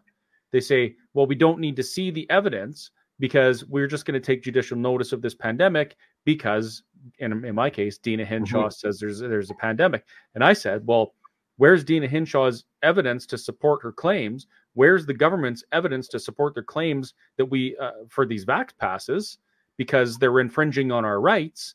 And according to the Constitution, as you know, Shawn, the, the government is supposed to be able to prove or justify before they do that. And they didn't do it. Yeah. Yeah. No, we'll get to section one in a second. I mean, Chris, this was one of the biggest surprises for me in in this pandemic because and, and I'm practicing lawyer. I mean, I literally, when I say I've easily run a thousand trials, and we're talking many of them months long, like I'm not kidding. I, I was a high volume trial lawyer. I mean, I I know the courts. And pre-COVID, I'm expecting when COVID's hitting, no, the, the court's going to step in between the state and the citizen because that's what rule of law is is that everyone including our rulers are subject to the exact same law. Could you imagine going into civil proceedings and the other side has a legal presumption that they're right and you have to overcome this? What? What are you talking about? Like, and yet everyone found in COVID legislation, you know, litigation that there's this the courts just sided with the government without the government having to provide evidence, like and then not looking at the evidence of the other side or this, you know, this trick of of mootness that um, I mean that just drove me crazy. But I I couldn't believe that the government was not privileging, like basically requiring the government to prove itself. And and you know you made a reference to I mean, Section One of our, our charter basically begins by saying the Charter of Right, the Canadian Charter of Rights and Freedoms, guarantees the rights and freedoms set out in it. Which I mean, if it ended there, great. But now the mischief starts subject only to such reasonable limits prescribed by law as can be demonstrably justified in a free and democratic society. Now, the courts, you know, beginning with, you know, Regina versus Oakes, said, hey, okay, so here's how it's going to work. If you're taking the, the government to court saying they violated, you know, one of my rights, constitutional rights, well, you've got to show the government violated your rights. Okay, so they put the onus on the party saying, hey, my rights are violated. But once you've done that, the onus switched to the government to have to justify why the right right was violated. And I mean, the intention was, and we all thought it would be, you know, really hard for the government to do that, that it would be a rare day. But in COVID, for those few cases where, you know, there was actually a hearing where somebody could argue the rights were violated, and I say few because so many cases were you know thrown out for you know under this doctrine of mootness which you know is a, a tragedy that that happened to us also. But i mean basically every case that got to the point where the court would accept a right was violated. Every single one the court said oh yeah but the government was justified. Because so they said so. the government was justified because the government says they were justified. That mm-hmm. that was a big problem for me a huge problem. Yeah and actually, you mentioned, uh, I think you kind of alluded to the separation of government in, to protect the citizens, right? And I was taught that in elementary school. We have the judiciary, the legislative branch, and the executive branch, and there's us in the middle. And they're supposed to be independent of each other and work mm-hmm. uh, apart from each other so that we're protected. So if there's legislation that's passed that is not in our best interest, it violates our rights, then we go to the ju- judiciary and then they say, hey, no, government, you can't do this. The executive branch makes sure it happens and we're protected. But it's not happening like that. What's happening, what happened in my case, and you know this, Shawn, but just for those of you watching who were living under rock, the legislative branch of government did something that violated my rights. They closed my business, said I couldn't operate my business. I said, like hell, you're not you're not interfering on my rights unless you can prove it. So I ended up before the judiciary, before the courts, and I said to the courts, the government is violating my rights and they haven't demonstrably justified that it needs to happen. Well, this all takes a long time. In the meantime, the executive branch of government, the RCMP, shows up at my business with a representative of the legislative branch, Alberta Health Services, that's a pseudo government organization, shows up with the executive branch and takes my property from me there was no separation of powers of government. There was no protection for me or any of the other people that were um, put in those positions. Those three, can I say colluded? Those three worked in partnership to try and pummel me into oblivion. And you know, we we started to uncover some of this in my uh, in my trial, which was blown out of the water by the Ingram decision but that's, you know, if, if anybody wants to just say, oh, yeah, we live in a free country, don't worry about it. I, I want to remind you that when those three branches of government are no longer separate and are no longer protecting the citizens and have their best interests, we do not live in a free country. And and you know some of the things that Shawn has heard and I've heard as well um, in the NCI testimony and even just people sharing their stories at the cafe, they are, you know, it demonstrates so clearly that we have a huge problem there. So, Shawn, we know we have a problem and it's a big one. I mean, I, I didn't realize that that interim order was as shady as it is. And it, it's shocking. I want to get, um, I'm, maybe we should get something that I can post on my page that's a, a write up of that that explains it. Well, actually, that when you get it from the NCI site, it's only 15 pages long. Oh, it's so in there. It's, it, in there. Pretty, it, it's there. Yeah, I think I think when we were up here, Teresa had posted the the link. So, and I'm sure I'm sure she's okay. Yeah. Okay. Again. So I'll I'll get it I'll get it up there again, and then maybe if Teresa can do it one more time, we'll just put it on the screen. But uh, what what do we do? Where's well, the I, solution lie? So first of all, I mean, I, I think the solution's already happening, but the solution is is for every single one of us to start taking responsibility back. Again, you know, I, I've mentioned Take Back Alberta, and I just think they've stumbled across the answer. It's just that application needs to be broadened. So, for those of you not familiar with Take Back Alberta, I mean, it's, it's a group of people that, you know, lean, you know, UCP, the Conservative Party. And so they've joined, you know, they were either members or got people to join as members. Um, and so they were instrumental in getting the leadership review that got Premier Danielle Smith in, and also then got like minded people that are actually concerned about rights and freedoms um, elected to the policy board. And so step by step, they're trying to get that party acting um, according to you know people that love rights by getting people who love rights involved. Now, what if we expanded that to, to all three parties, to every party in existence? and at every level of government and you know school boards and if you know you're part of a professional organization you know getting involved all we have to do the third of us that understand that the country's off the rails and that basically our institutions have been hijacked by you know a, by an agenda of some description and we don't like where things are going we we just have to take our our institutions back by working for them. Like it it truly is that simple. I mean, what I'm working on um, with the NHPPA and other freedom groups is seeing if we can basically set up a national structure um, broader than Take Back Alberta to basically be equipping and empowering people to do just this.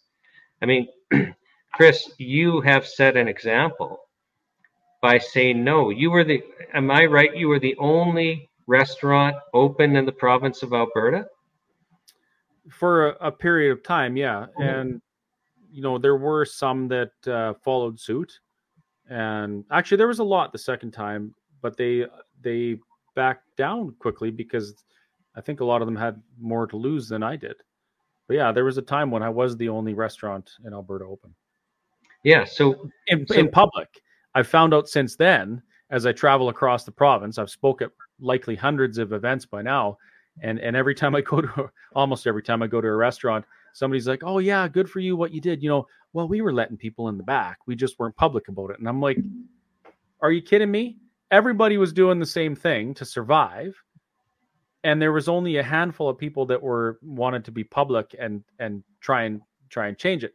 And I don't know. But you see, if you weren't public, we wouldn't be having this podcast you wouldn't have set an example for a whole bunch of people. And I mean, it cost you dearly, but it's made a difference. And so the point is, is that's an example of somebody standing up. And I mean, I, I don't think like your audience has to understand just how crazy powerful they are. I mean, if every single person watching this just made a decision, you know what? I'm in an information war. Things are off the rails, and I need to be involved with 100% of my effort. So, you know, if you have a job, great, but you're a soldier in an information war, and that is now your calling. And you just decide, well, how am I going to make a difference, being that I'm doing this with all that I am? You, they, everyone would be shocked. They would be shocked. And Chris, I can tell you as a fact that we're in a spiritual war. There's just, there's no question about it. I mean, I, I call it an information war because it's also that in information wars we're learning are much more dangerous than the bullets and bombs war. But we're in a spiritual war, and God is calling every single person to step up and become accountable for fighting this war. And it is just incredible how people are getting involved. And we're in a world of hurt and i think we're in the you know the eye of the hurricane i think that um, there has to be plans in place to distract us whether it's with war or economic collapse or both and something else so that we are not focused on this unfolding catastrophe with health consequences but despite the fact that you know we're going to have some tough times these are also the best of times because we all get to decide who we are and we actually can make a difference. And, you know, one thing, and I, I, I think I said it at one of the NCI openings, but it's it's worth saying to people. And so, those of you watching this, you tell me if I'm wrong here, but when you were younger, you understood that you were here for something important. When you were a little kid, you knew it. You knew you were here for something really important. And then, you know, you went to school and we started to socialize you and you, some of you went to university or you went in the workforce and you got married and you had kids and soccer practice and this and that. And before you know it, you're so busy, you don't know what's happening and your life's passing you by. And you would have been thinking, you know, I used to think I was here for something important, but I guess not. well, that part was incorrect. The part when you were younger and you understood you were here for something important was absolutely true and is absolutely true. All of us, all of us are here for right now. And this is, this is a turning point in history. And we have the privilege of being involved. Well, I agree that you know this is a it is a spiritual war.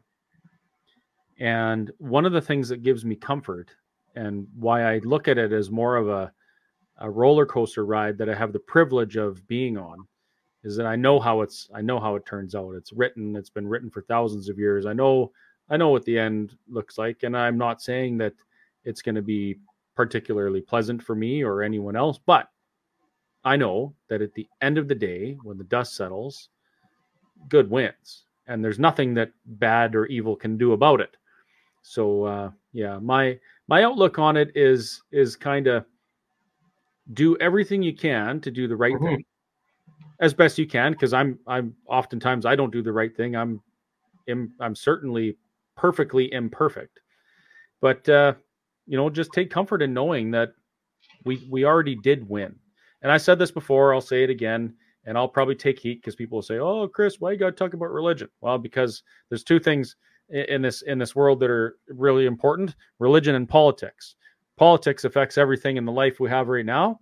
Religion affects everything we have once we're done with this life. So I will talk about it. But uh, you know, this this battle was won, and it, it was won like a couple thousand years ago on a cross, and so that's I, am not a Bible thumper or a preacher, but I I'm confident and I have faith that this battle was won. So my part in it, my part in the story is just to to do what uh, what we're commanded to do, which is love your neighbor. And part of loving your neighbor mm-hmm.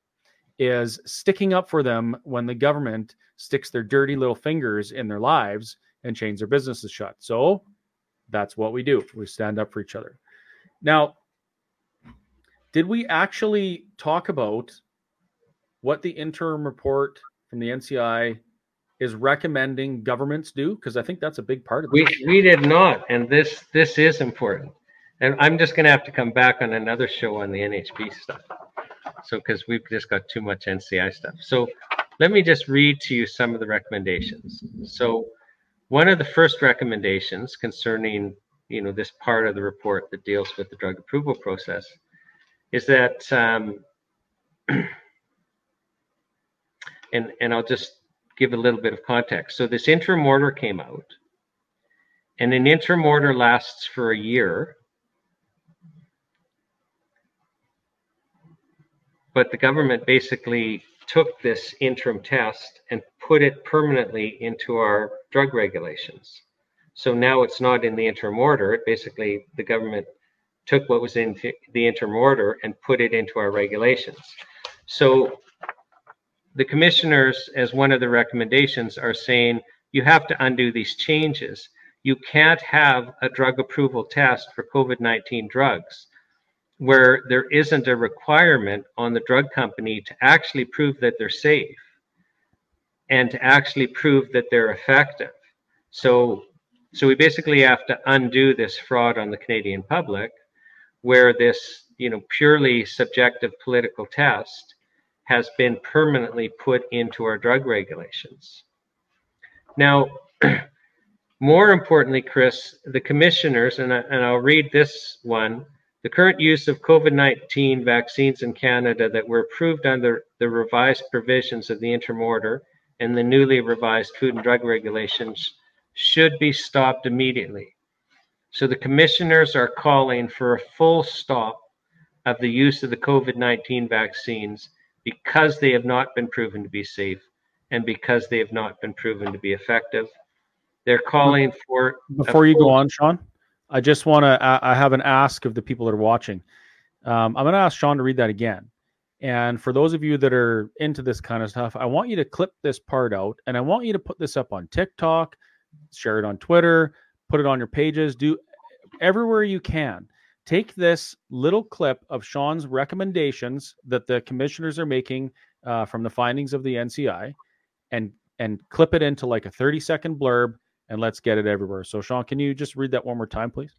Yeah, absolutely. So, this is a recommendation from the commissioners of the National Citizens Inquiry where they say the current use of COVID 19 vaccines in Canada that were approved under the revised provisions of the interim order and the newly revised food and drug regulations should be stopped immediately. So the commissioners are calling for a full stop of these COVID 19 vaccines, which were not required to be proven safe and were not required to be proven as effective, which is pretty significant.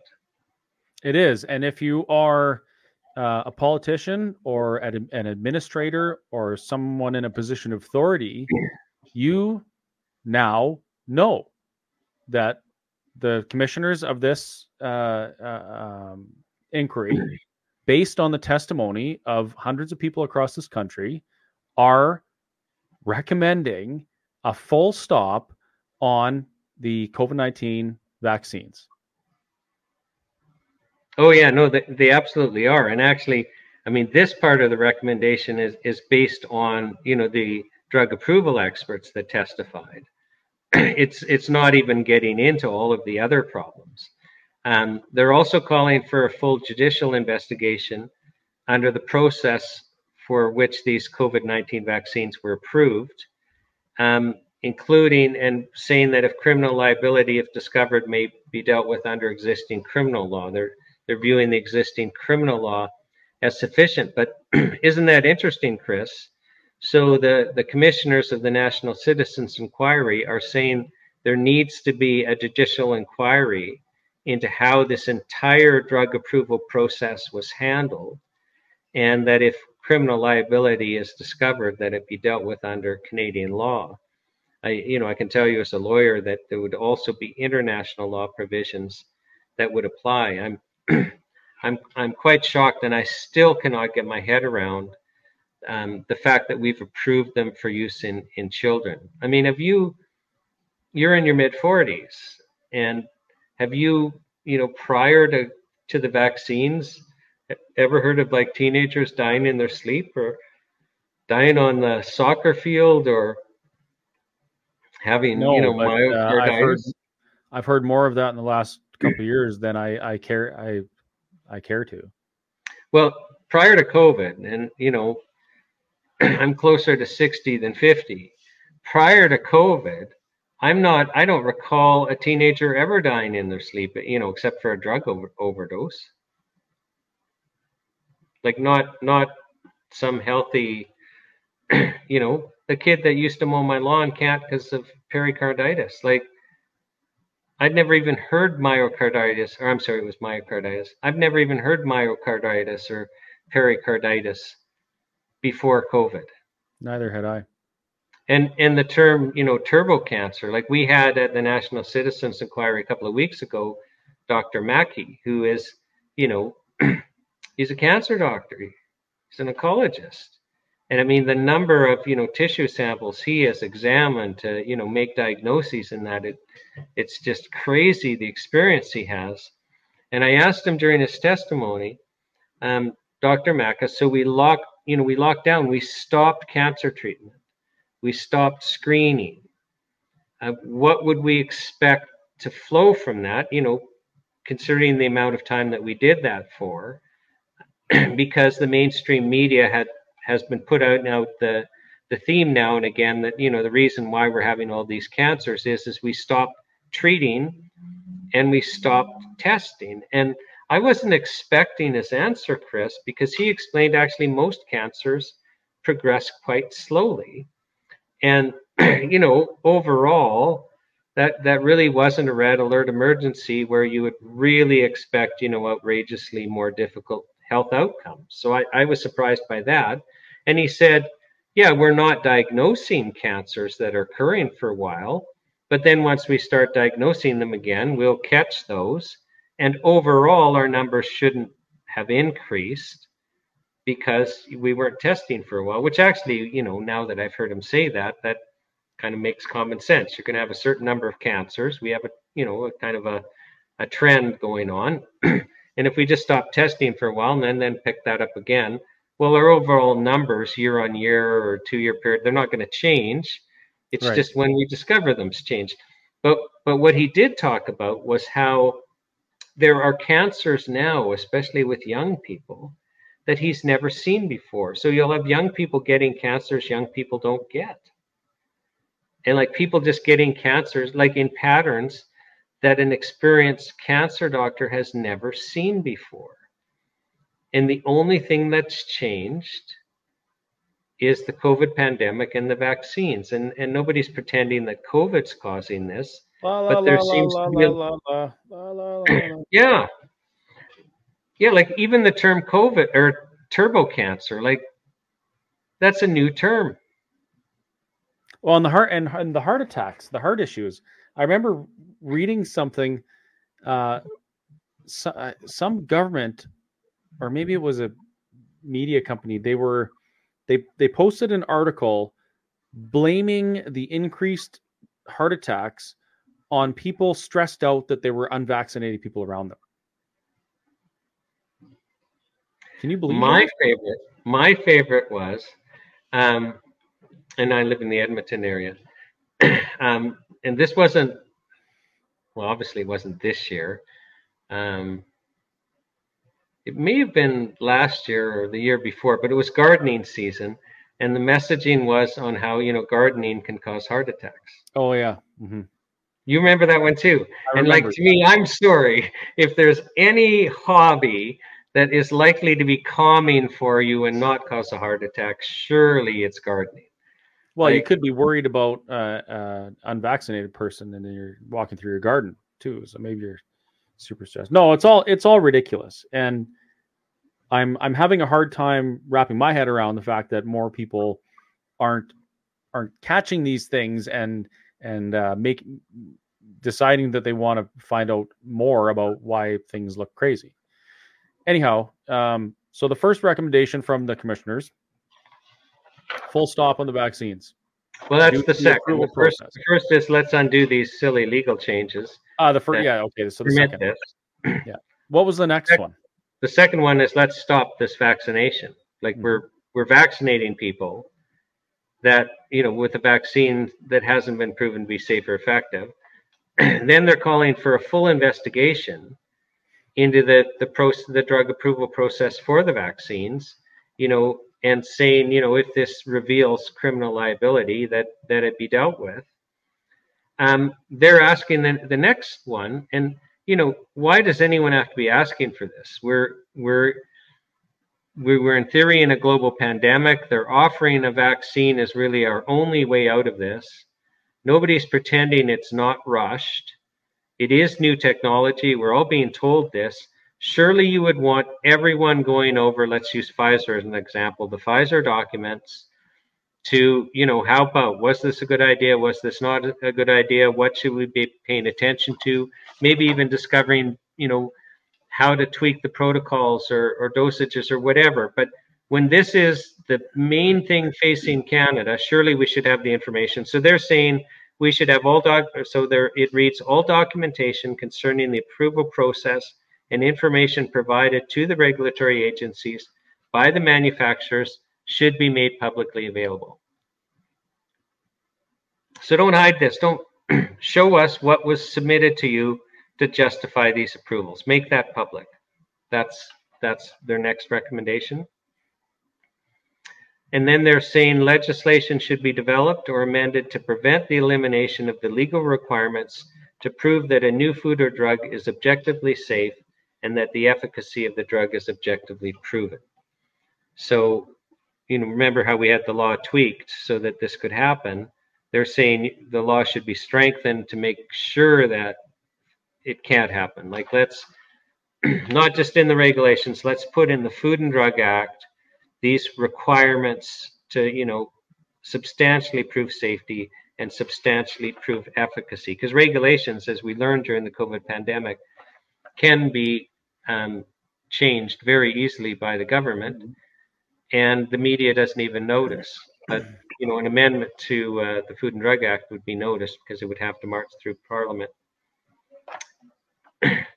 There uh, have a further recommendation, the requirement for the regulatory board to carry out a risk-benefit analysis for any and all new drugs under consideration for approval should be codified into law Written minimum requirements for such a review are to be established. The final decisions should be made on the basis of citizen health considerations, not political motivations. The result of the risk benefit must be made public. So remember, I told you under our drug regulations, the regular ones, you have to prove safety, you have to prove efficacy. It's not actually a requirement that's written into our drug approval process that it has to be shown the benefits outweigh the risks. It's just an implied condition because of some international law obligations. And arguably, if if you know the minister was to approve a drug, knowing that the risks outweigh the benefits, uh, likely that would be committing criminal negligence under our criminal code. I think that would be section 216 or 218. It's 218. So um, yeah, but the the commissioners are saying let's write this in and let's have a specific standard for this to um, to work towards. then, as a, a next condition, the commissioners are recommending the current relationship between licensing fees and the overall budget provided to the drug approval agency must be examined and revised to prevent undue financial influence being extended on the approval agency from phar- pharmaceutical companies so I think I need to explain a bit of background there. um, when the Mulroney government was in office in the early 90s, they came in um, for all regulatory areas this idea of cost recovery, where you would charge the regulatory regulated industry fees for things like product licensing and established licenses and, and the like. And but that's created a conflict of interest so we're now in the area of, of Health Canada regulation over the pharmaceutical industry. We're in the situation where most of Health Canada's budget comes from the fees they charge the pharmacy pharmaceutical companies. I've seen, you know, a lot of internal Health Canada communications and documents where they refer to the pharmaceutical companies as their clients. if they stopped approving these drugs and the pharmaceutical companies stopped applying, they'd lose their jobs. Like it's a huge conflict of interest. So it may work in other regulatory agency or areas, but when we're talking about human health, it creates a huge conflict of interest. And the commissioners are calling on a review on that process and mechanisms being in place so that there's not undue influence. So, and then number nine, or number eight rather, legislation must be included or revised which reestablishes Canada's approval agency as independent, or I'm sorry, as an independent fact-based agency without reliance on approval um, or approval of agencies from outside Canada. So I, you know, they're referring there to Health Canada being influenced by dictates from outside bodies such as the World Health Organization which is a pretty interesting one. And then, then they're also saying investigate any perceived or existing conflicts of interest that may exist between senior staff of the Food and Drug Approval Agency in Canada and pharmaceutical manufacturers. This may extend to a prescribed time limit prohibition of government agency staff from leaving government service for positions with the pharmaceutical manufacturers. um, there's less information on this in Canada than the US, but there's evidence in the U.S. that you know senior FDA um, officials you know will leave the FDA and then get cushy jobs in the pharmaceutical industry, uh, with the implication being that that's a reward for service. Now, I should you know perhaps bring to your audience's attention uh, what happened with Dr. Shiv Chopra, who was a drug approval scientist for Health Canada. Now, Dr. Chopra is now deceased, but he had been a drug approval scientist at Health Canada for 30 years. For a period of time, he ran the uh, the entire department that approved veterinary drugs, but he was primarily involved in the mm-hmm. human drug approval process. And he became a whistleblower. And he forced the Senate to call him and four other drug approval scientists as witnesses on basically Health Canada corruption. And one of those drug approval scientists, Dr. Margaret Haydon, gave an interview to the CBC after her testimony. And Chris, it was bone chilling. She basically explained so, this is a drug approval What's scientist. her name again? Dr. Margaret Haydon. Okay. So she is a drug approval scientist. So her job is to is safety proven, is efficacy proven, is this a good idea? Do the benefits outweigh the risks? And she basically explained to the CBC that after you've been at Health Canada for a while as a drug approval scientist, you learn how the senior management is going to get around your recommendation not to approve a drug. Now, let that sink in for a second. So, we have a drug approval scientist whose job, if a drug isn't safe and isn't effective, or you know the benefits don't outweigh the risks this person's job is to say we shouldn't approve this drug but after you know you you've been in this job for a while you learn how when you do that when you recommend you know within health canada that a drug not be approved you learn how your decision is going to get a runaround. And it's brilliant chris. It's brilliant because nobody can be liable you know, if we, you know, if we assume, which is likely a safe assumption, that the drug isn't safe or isn't effective, if Health Canada's own, own drug approval scientists don't think it is, um, and that approval is likely a bad idea, this is really clever how they avoid liability. So, senior management, who she explains are seldom doctors or scientists, they will appoint a panel of outside experts. So, we've had a the Health Canada drug approval scientist says don't approve this drug. The management of Health Canada then appoints a panel of outside experts, and the panel of outside experts then recommend that the drug be approved. But you don't know who voted for it, it's just the panel, so there's no liability there. And then the management, based on the recommendation of the panel of outside experts, then approves the drug that Health Canada's own scientists said don't approve. And then the management can't be liable because they're just relying on the recommendation of senior management. And it's brilliant.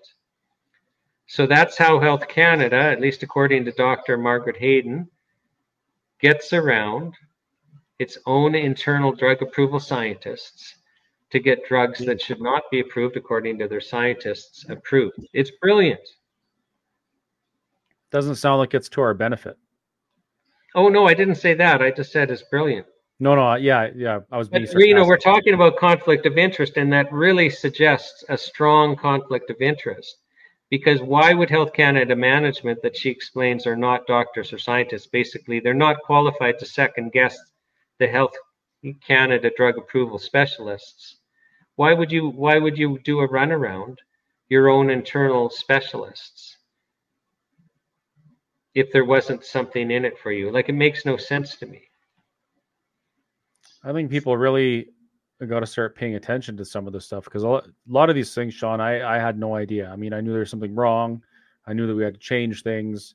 Um, people were being harmed, but really, some of the things that were uncovered, like through from from the NCI and and work that you've done in the past, um, it's almost it's very difficult to digest it's almost it's almost impossible for me to believe that these things could happen in this country. But then again, I mean, TV shows are based on something, right?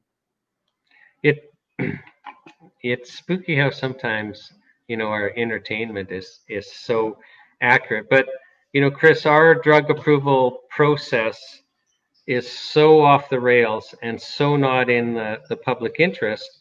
But and you know, I'll now explain something you know particularly egregious in a second, but if you read the Food and Drug Act and regulations, you'll probably be surprised to learn that nowhere in there is Health Canada charged with protecting our health or getting good health outcomes or even acting in the public interest. There, there's, there's no obligation on Health Canada to act in the public interest or protect our health or any of that. oh yeah, no, absolutely. In fact, um, our drug regulations, and I'm thankful for um, Alan Cassels, who is a drug approval expert who testified at the NCI in Vancouver. And I actually called him as a witness, and he's up there testifying and he's explaining, and so anyone can go to the NCI and watch his testimony. He's explaining that our drug regulations are there to protect intellectual property rights. They're not there to protect health. And I could have stopped right there, walked over and given him a big hug because I've been lecturing about that for years that, you know, our drug approval process, our drug regulations are not there for good health outcomes. They're to protect intellectual property rights. And here's how the game works is if you want to treat a serious condition in Canada, you have to go through this new drug approval process that the COVID 19 vaccines were exempted from. this process um, is designed for novel chemicals that have never been introduced in the human body before. So, you know, you're doing you're doing animal studies on toxicity. You're doing animal studies um, basically, you know, to find out, try and determine, well, at what doses does it seem that the drug is having a pharmacological effect? You're doing low number human trials based on, you know, your animal toxicity studies. and then, you know, eventually you're doing large scale double blind clinical trials. Um, the last time I had a drug approval expert under oath and I asked, you know, give me an average cost of the new drug approval process, the, the person just blurted out a billion dollars. Now you can do it for well under billion dollars. Yeah, you can do it for well under a billion dollars for for many drugs, but you're in the hundreds of millions. And so, in the lifetime of anyone watching this, there has only been one drug go through the new drug approval process that didn't have a patent, and that drug was sponsored by government. So, you see, let's say, Chris, you and I developed a you know, blockbuster chemical pharmaceutical drug and we had a patent on it. Well, we'd be willing to spend, you know, the hundreds of millions of dollars, or we could rent, raise the venture capital for that because we have a patent. And so if we succeed in getting through the process, no one can compete with us because we have a patent. So unless we they paid us for licensing, they they can't compete with us until the patent runs out. I, I remember when Viagra was approved, you know, for erectile dysfunction. the advertising in the United States was so effective, we couldn't have direct advertising in Canada. But back then, this is pre, you know, social media. People watched cable TV, which was largely American. Mm-hmm. So we're seeing all these Viagra ads. Well, I mean, a pill of it was in the mainstream media. There were stories about it. Like a Viagra pill might have cost like 20 bucks, which, you know, that'd be the equivalent of like 100 or 150 bucks today. Like it was like Pfizer was charging a fortune for these pills because they were in demand and no one could compete. But now that the patents expired, the, the generic drug name for Viagra is Sildenafil, and anyone can make sildenafil. So, you know, your generic drug makers, they make sildenafil. And so there's competition and Pfizer can't charge a high price. So, but while they could, so you only go through the process when you have a patent because you can't spend all that money and then have anyone compete with you. Because once you've gone through the process, everyone can just piggyback and say, well, I'm just going to make exactly what they make. You've licensed them, and I'm just relying on their application. It doesn't cost you hardly anything you know, except for proving your manufacturing processes and purity and the like, right? But that's easy. So, um, so we've structured our drug laws so it's functionally illegal in Canada to treat any serious condition with anything but a chemical pharmaceutical drug that had a patent when it went through the process. Now, that's not good health policy. You're presuming that the, the most effective treatments for serious health conditions, which include chronic conditions, are novel chemicals with patents on them, and that that's absolutely absurd. So this we is know a, that. Sorry, sorry to interrupt. This is a really good segue into uh, the other part of what I wanted to talk to you about. But I also wanted to point out that uh, I've had Dr. Peter McCullough on the podcast a couple times, and Dr. McCullough uh, he brought up something really interesting in that the United States has specific laws that say you it's it's actually illegal to treat disease or chronic conditions with anything other than a pharmaceutical. Like okay, just... we don't we don't spell it out so clearly. We just it's the effect of our law. We'd be more honest if we did if we spelled it out clearly. We just make it so uneconomical to do that that they, oh, it, you don't do it. It's it's all by design. I mean, as a constitutional lawyer, if I want to prove, you know, get a law struck down for being unconstitutional, I can do it in two ways. I can I, I can look at the text of the law, and if the text is discriminatory, then you know that's an easy one. But it's very seldom that if the government wants to discriminate against somebody, for example, that they're actually going to have put that out in the open. So let's say, and this isn't, you know, this this would actually be maybe a reasonable assumption in today's world, but let's say the government of Canada wanted to discriminate against Caucasian men by making it disenfranchising them from voting. Well, they're not going to write a law saying Caucasian men can't participate in voting because they know that's going to be struck down.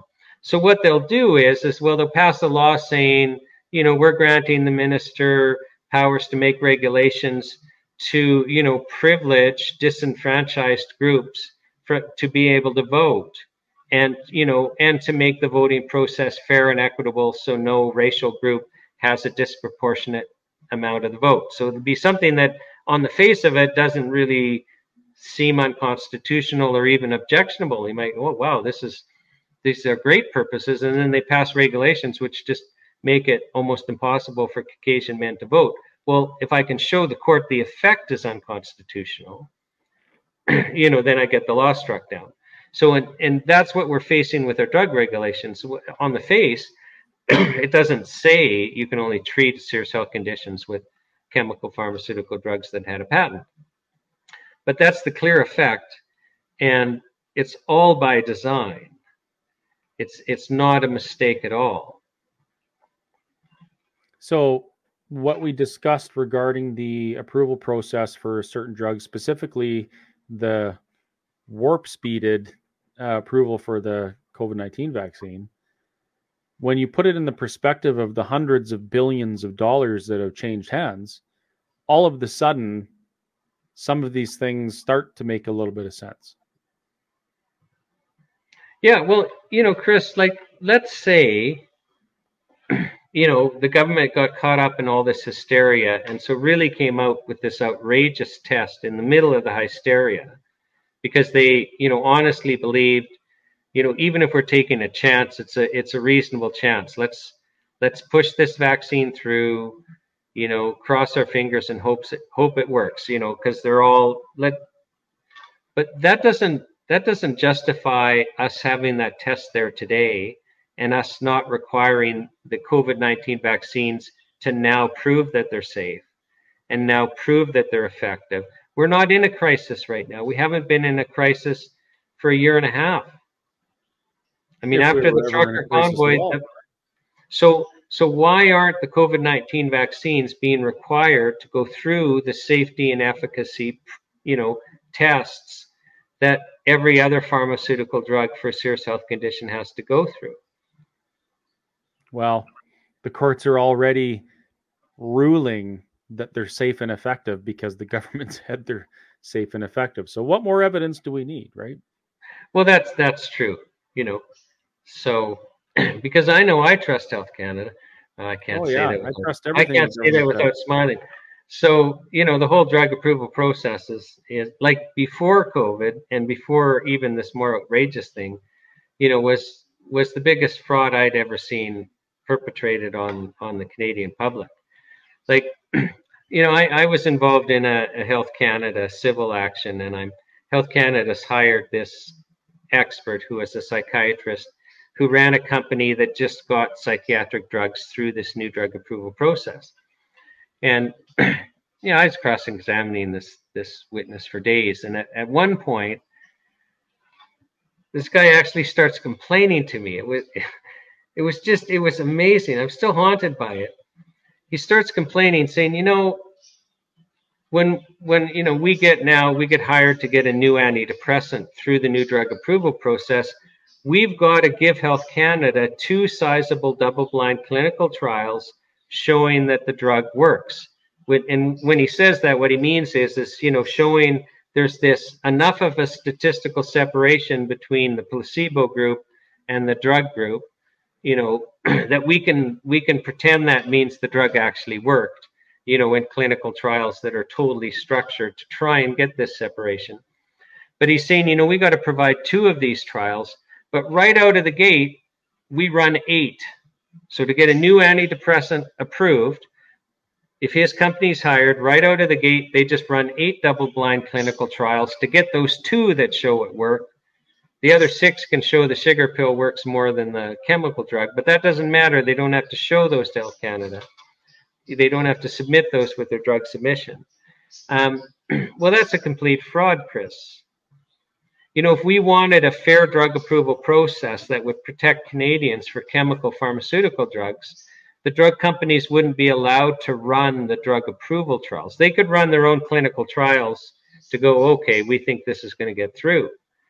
But what they what we would do is, is we would have the regulatory body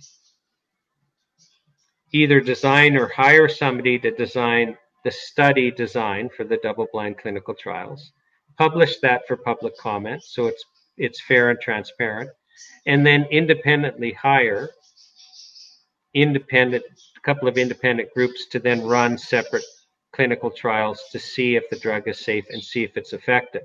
You wouldn't let the pharmaceutical company design the trial and you wouldn't let the pharmaceutical company run the trial. And then you would you know but then likely we wouldn't get hardly any of these drugs approved and the whole process would collapse because health canada wouldn't be collecting fees from the drug companies. But we'd have better health outcomes. But it's not about health outcomes.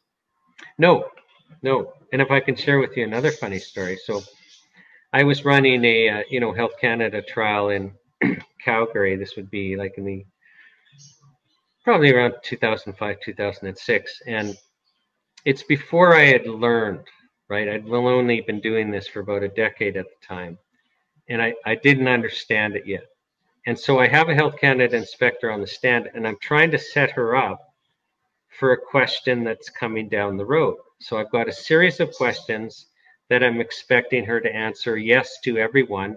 And I'm slowly, with each yes, constructing a box for my final question that she then won't be able to get out of.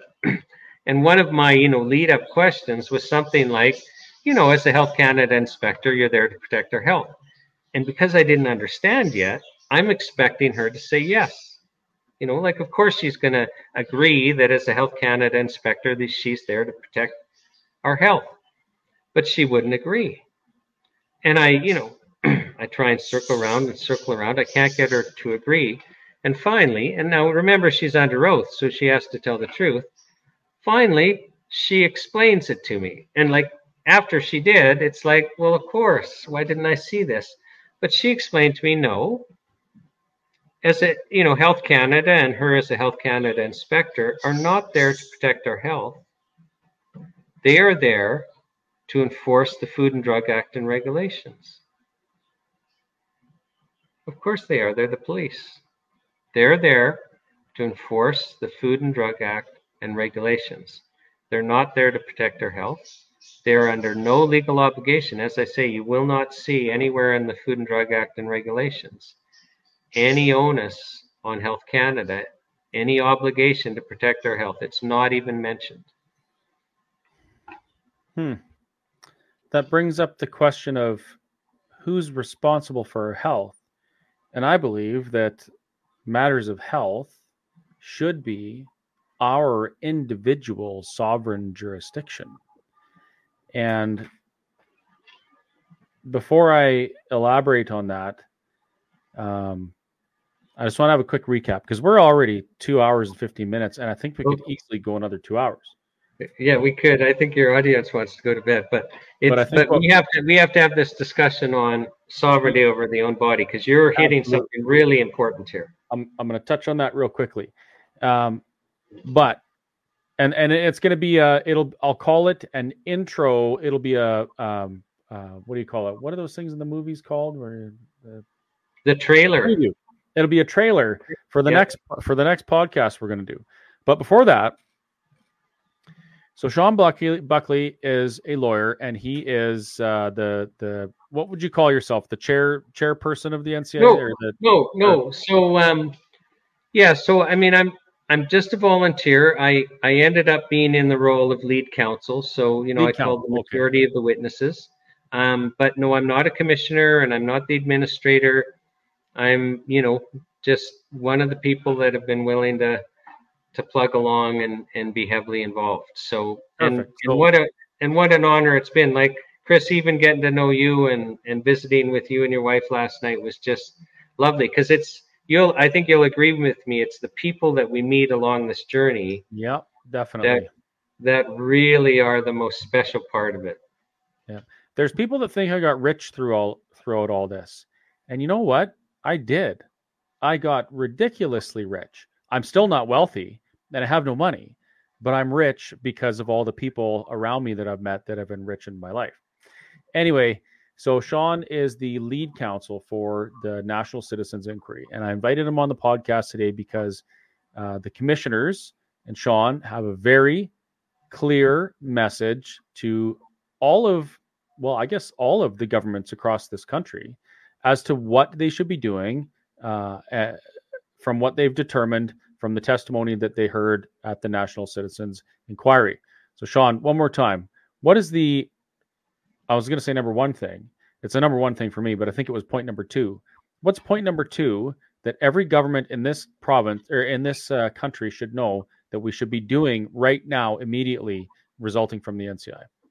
So, the, the commissioners of the National Citizens Inquiry are, have made the recommendation that all COVID 19 vaccination be stopped immediately and that it be stopped until you know the vaccines are proven to be safe and proven to be effective and that they're proven that the benefits would outweigh the risks so they're calling for a full stop of any further vaccinations in canada by covid-19 vaccines approved under this um, substituted test.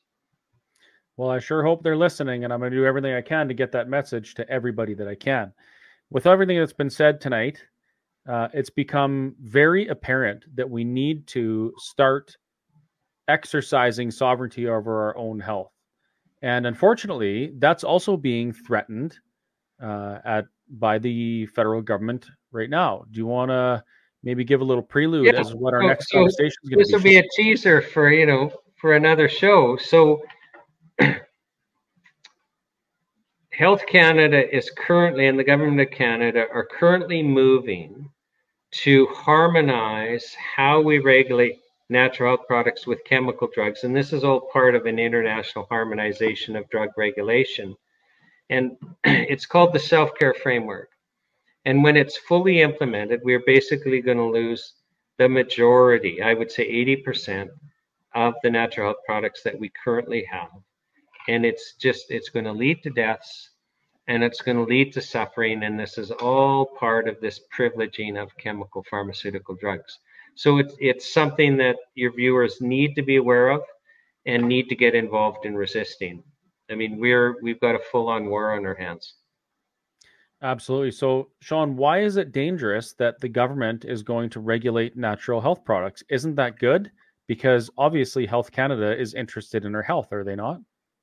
Now, it's more convincing if you don't smile when you say that. I can't help it. no, I know. I, I can't either.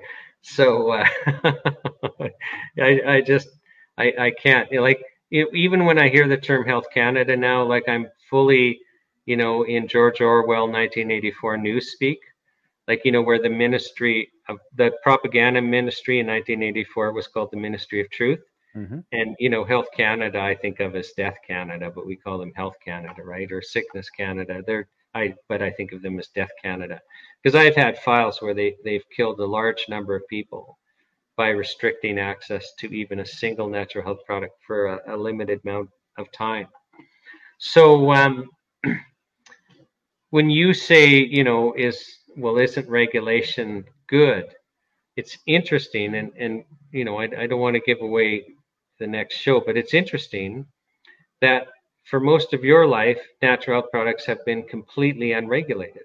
So we had no regulations until 2004, where we moved halfway into a chemical drug model. And even after those regulations came into force, it took us about 12 years for most of the industry to comply, which is only just a handful of years ago.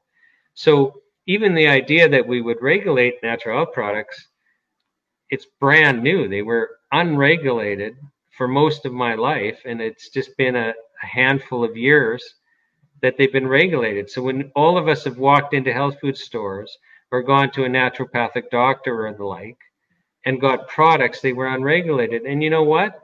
They're unregulated in the United States. So we classify them as drugs, they classify them as foods.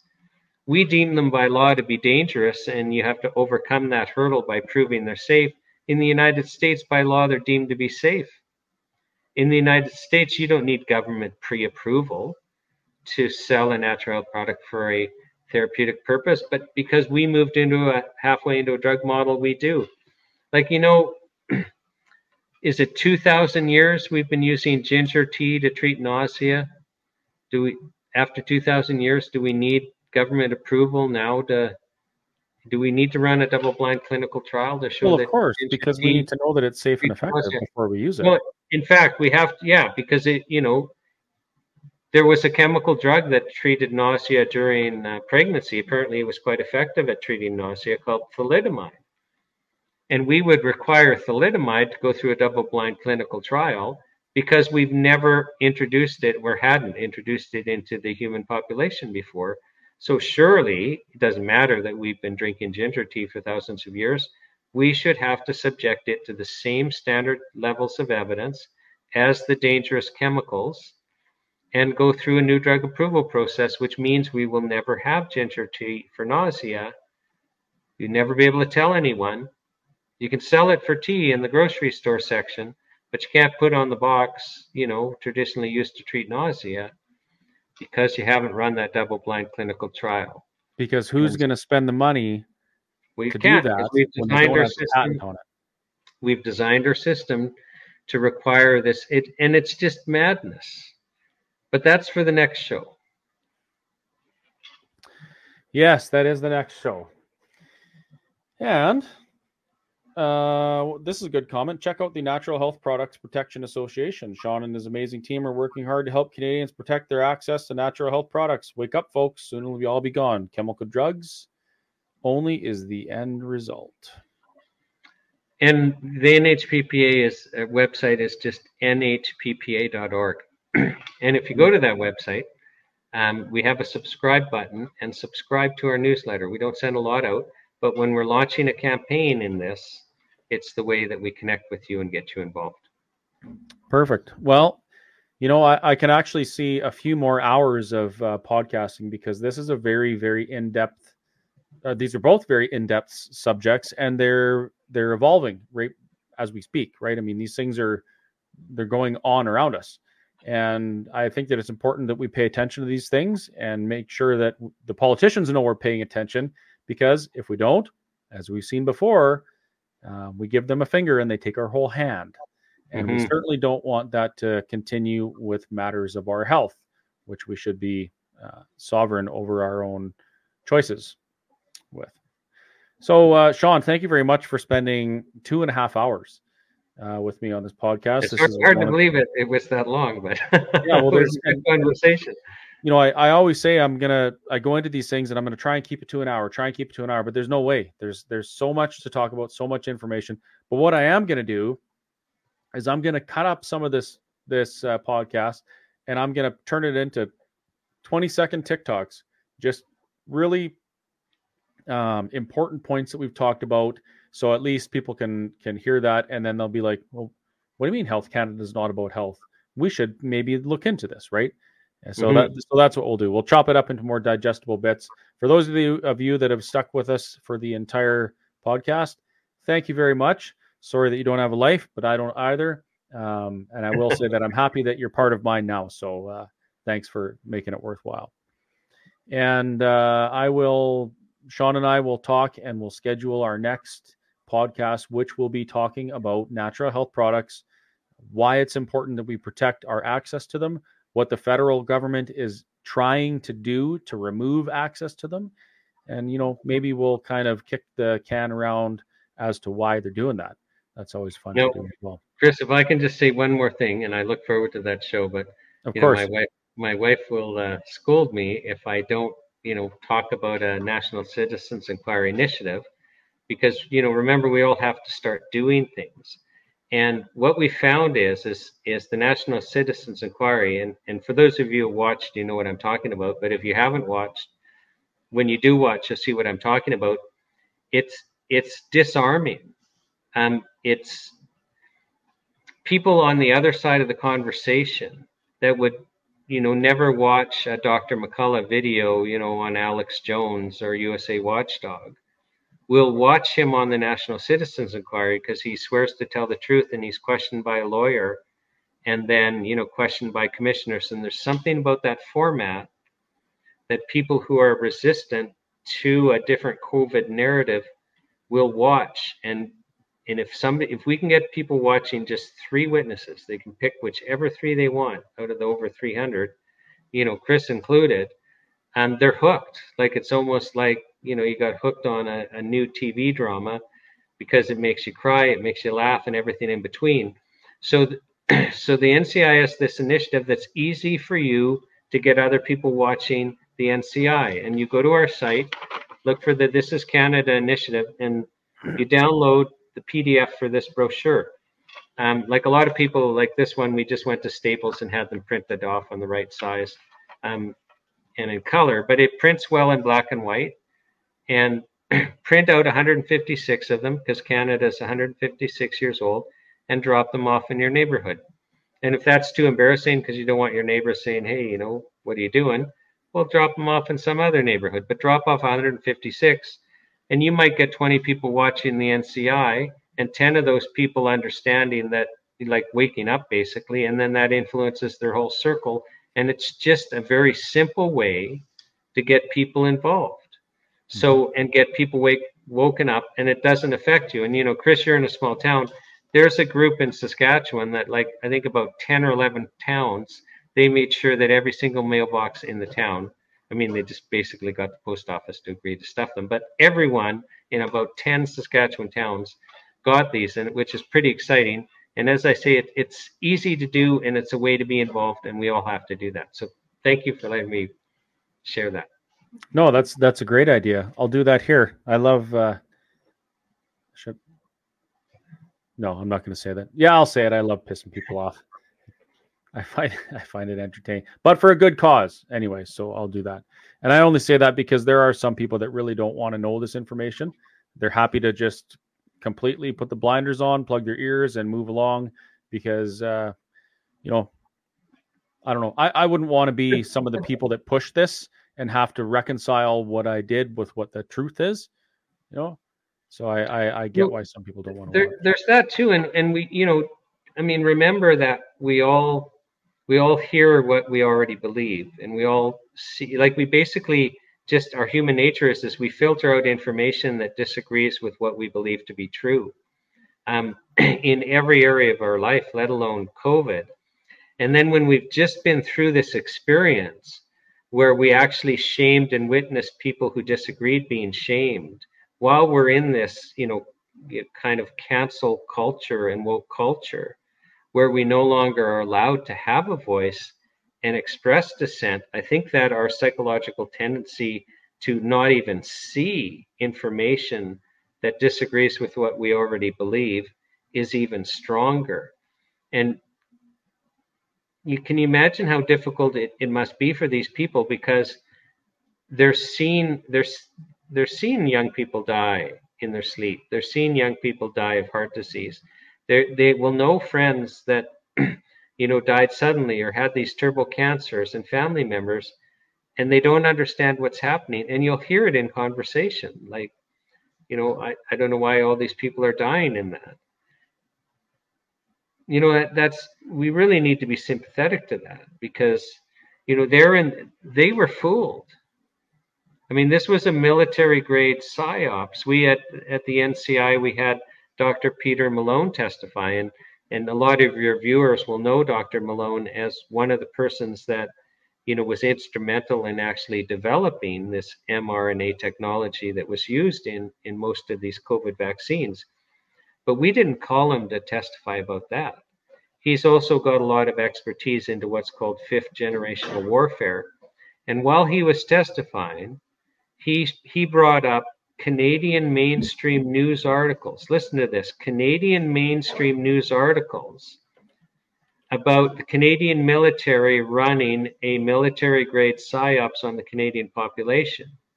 Now, how can it be that Canadians reading in the mainstream media about military grade psyops being run against them by the military that they're not going, oh, what's that all about? But I mean, this was a military grade psyops operation and and we we can't fault people for being fooled. Like we really need to be sympathetic to the fact that they were fooled but and we were all fooled at first. Well i'd like to say we won't be fooled again but that's probably not true. I'm, I'm sure it's going to happen again but we should try and prepare not to be. And i should prepare for tomorrow by getting some sleep because uh, as you know shawn one of the four pillars of health is sleep and if we paid more attention to the four pillars of health uh, nutrition, sleep, exercise, what's the other one? I'm watching the NCI. Watching the NCI. If we paid if we paid more attention to those uh, and relied, we would possibly have to rely on pharmaceuticals to intervene in our lives, uh, much less. So I better get some sleep. But thanks again, Shawn, for coming oh, on. Chris, just an honor. Yeah, and yeah, and likewise, um, you know, you've done a tremendous amount of work. You've done a tremendous service for the people of this this country and all across the globe. Because, as uh, you've explained, what the NCI is doing is going to be instrumental to what is happening across the world. Because this information is going to be searchable and and cataloged, and uh, it's going to support people in their endeavor to find the truth. So, thank you very much for that. Um, you mentioned getting involved in doing things. So, folks, just so you know, I always say that I want to talk about solutions. Shawn and I have talked about a lot of problems. He mentioned some solutions. Um, for me, I believe that part of the solution is getting this information out there, getting people to the point where they know what's going on and they know what they're going to ask for. The second part of it will be a political solution. because as far as I can tell, we need some legislation that protects us from this happening ever again. We need some legislation that is to the benefit of society, not to the benefit of somebody trying to profit off drugs, not to the benefit of politicians. It needs to benefit us.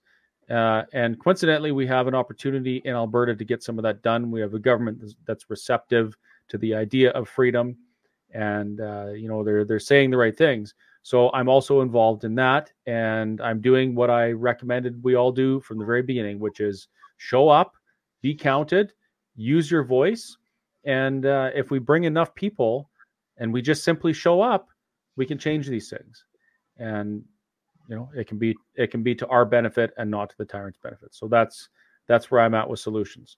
And if you guys have any other ideas, please feel free to put them up in the comments. I'll do my best to answer and maybe Shawn, if you have time, you can go through and have a look at some of them and answer a couple questions as well because I was very bad at putting the questions up. We got talking too much, so, but we can get it after. And it's the 30th. Why don't we say our uh, our next one, next podcast on the topic of health and wellness and the uh, uh, natural health protection or products protection. Why don't we do that next week? Maybe Friday or Actually, Saturday. I'm, I'm in BC next week for circuit court. So could we Ah. do it the following week? Yeah, we sure can. Yep. So what day? Saturday again? Let's shoot for Saturday. However, uh, another thing that I have coming up is uh, the Alberta Prosperity Project is launching what we're calling the Ambassadors for Independence Tour. So, uh, Dr. Dennis Modry, Corey Morgan from the Western Standard, and I are going to be traveling all over the province. And I seriously mean from one end to the other. Um, and we're going to be speaking to people about how to be uh, good and effective ambassadors for Alberta independence and Alberta sovereignty. So I've got, uh, I think our events coordinator has like 14 events or something like that on the books in the next few months or a couple months here. So, but we'll work around it. I'm I'm always happy to do it. That sounds like a lot of traveling. So do you want to book October 14th then? Uh, I, I tentatively, another day. It does, it does not have to be a Saturday night. let's let's tentatively book it for the 14th, Okay. and I'll get back to you as soon as I can. I'll check the schedule that Vicky's done up, and I'll uh, I'll find out if it'll work. I think it will because I think there's an event that day, but I should be done in time to do a podcast with you after. So let's just pencil it in for that date. Okay, eight o'clock. All right, eight o'clock. Eight o'clock. Well, it, can be, it can be earlier. I'm just I'm following your lead here. So Yeah, eight o'clock is perfect. Right on. Well, thanks again, Shawn. Thanks everybody for watching. Um, we'll see you on the next one. Good night. night.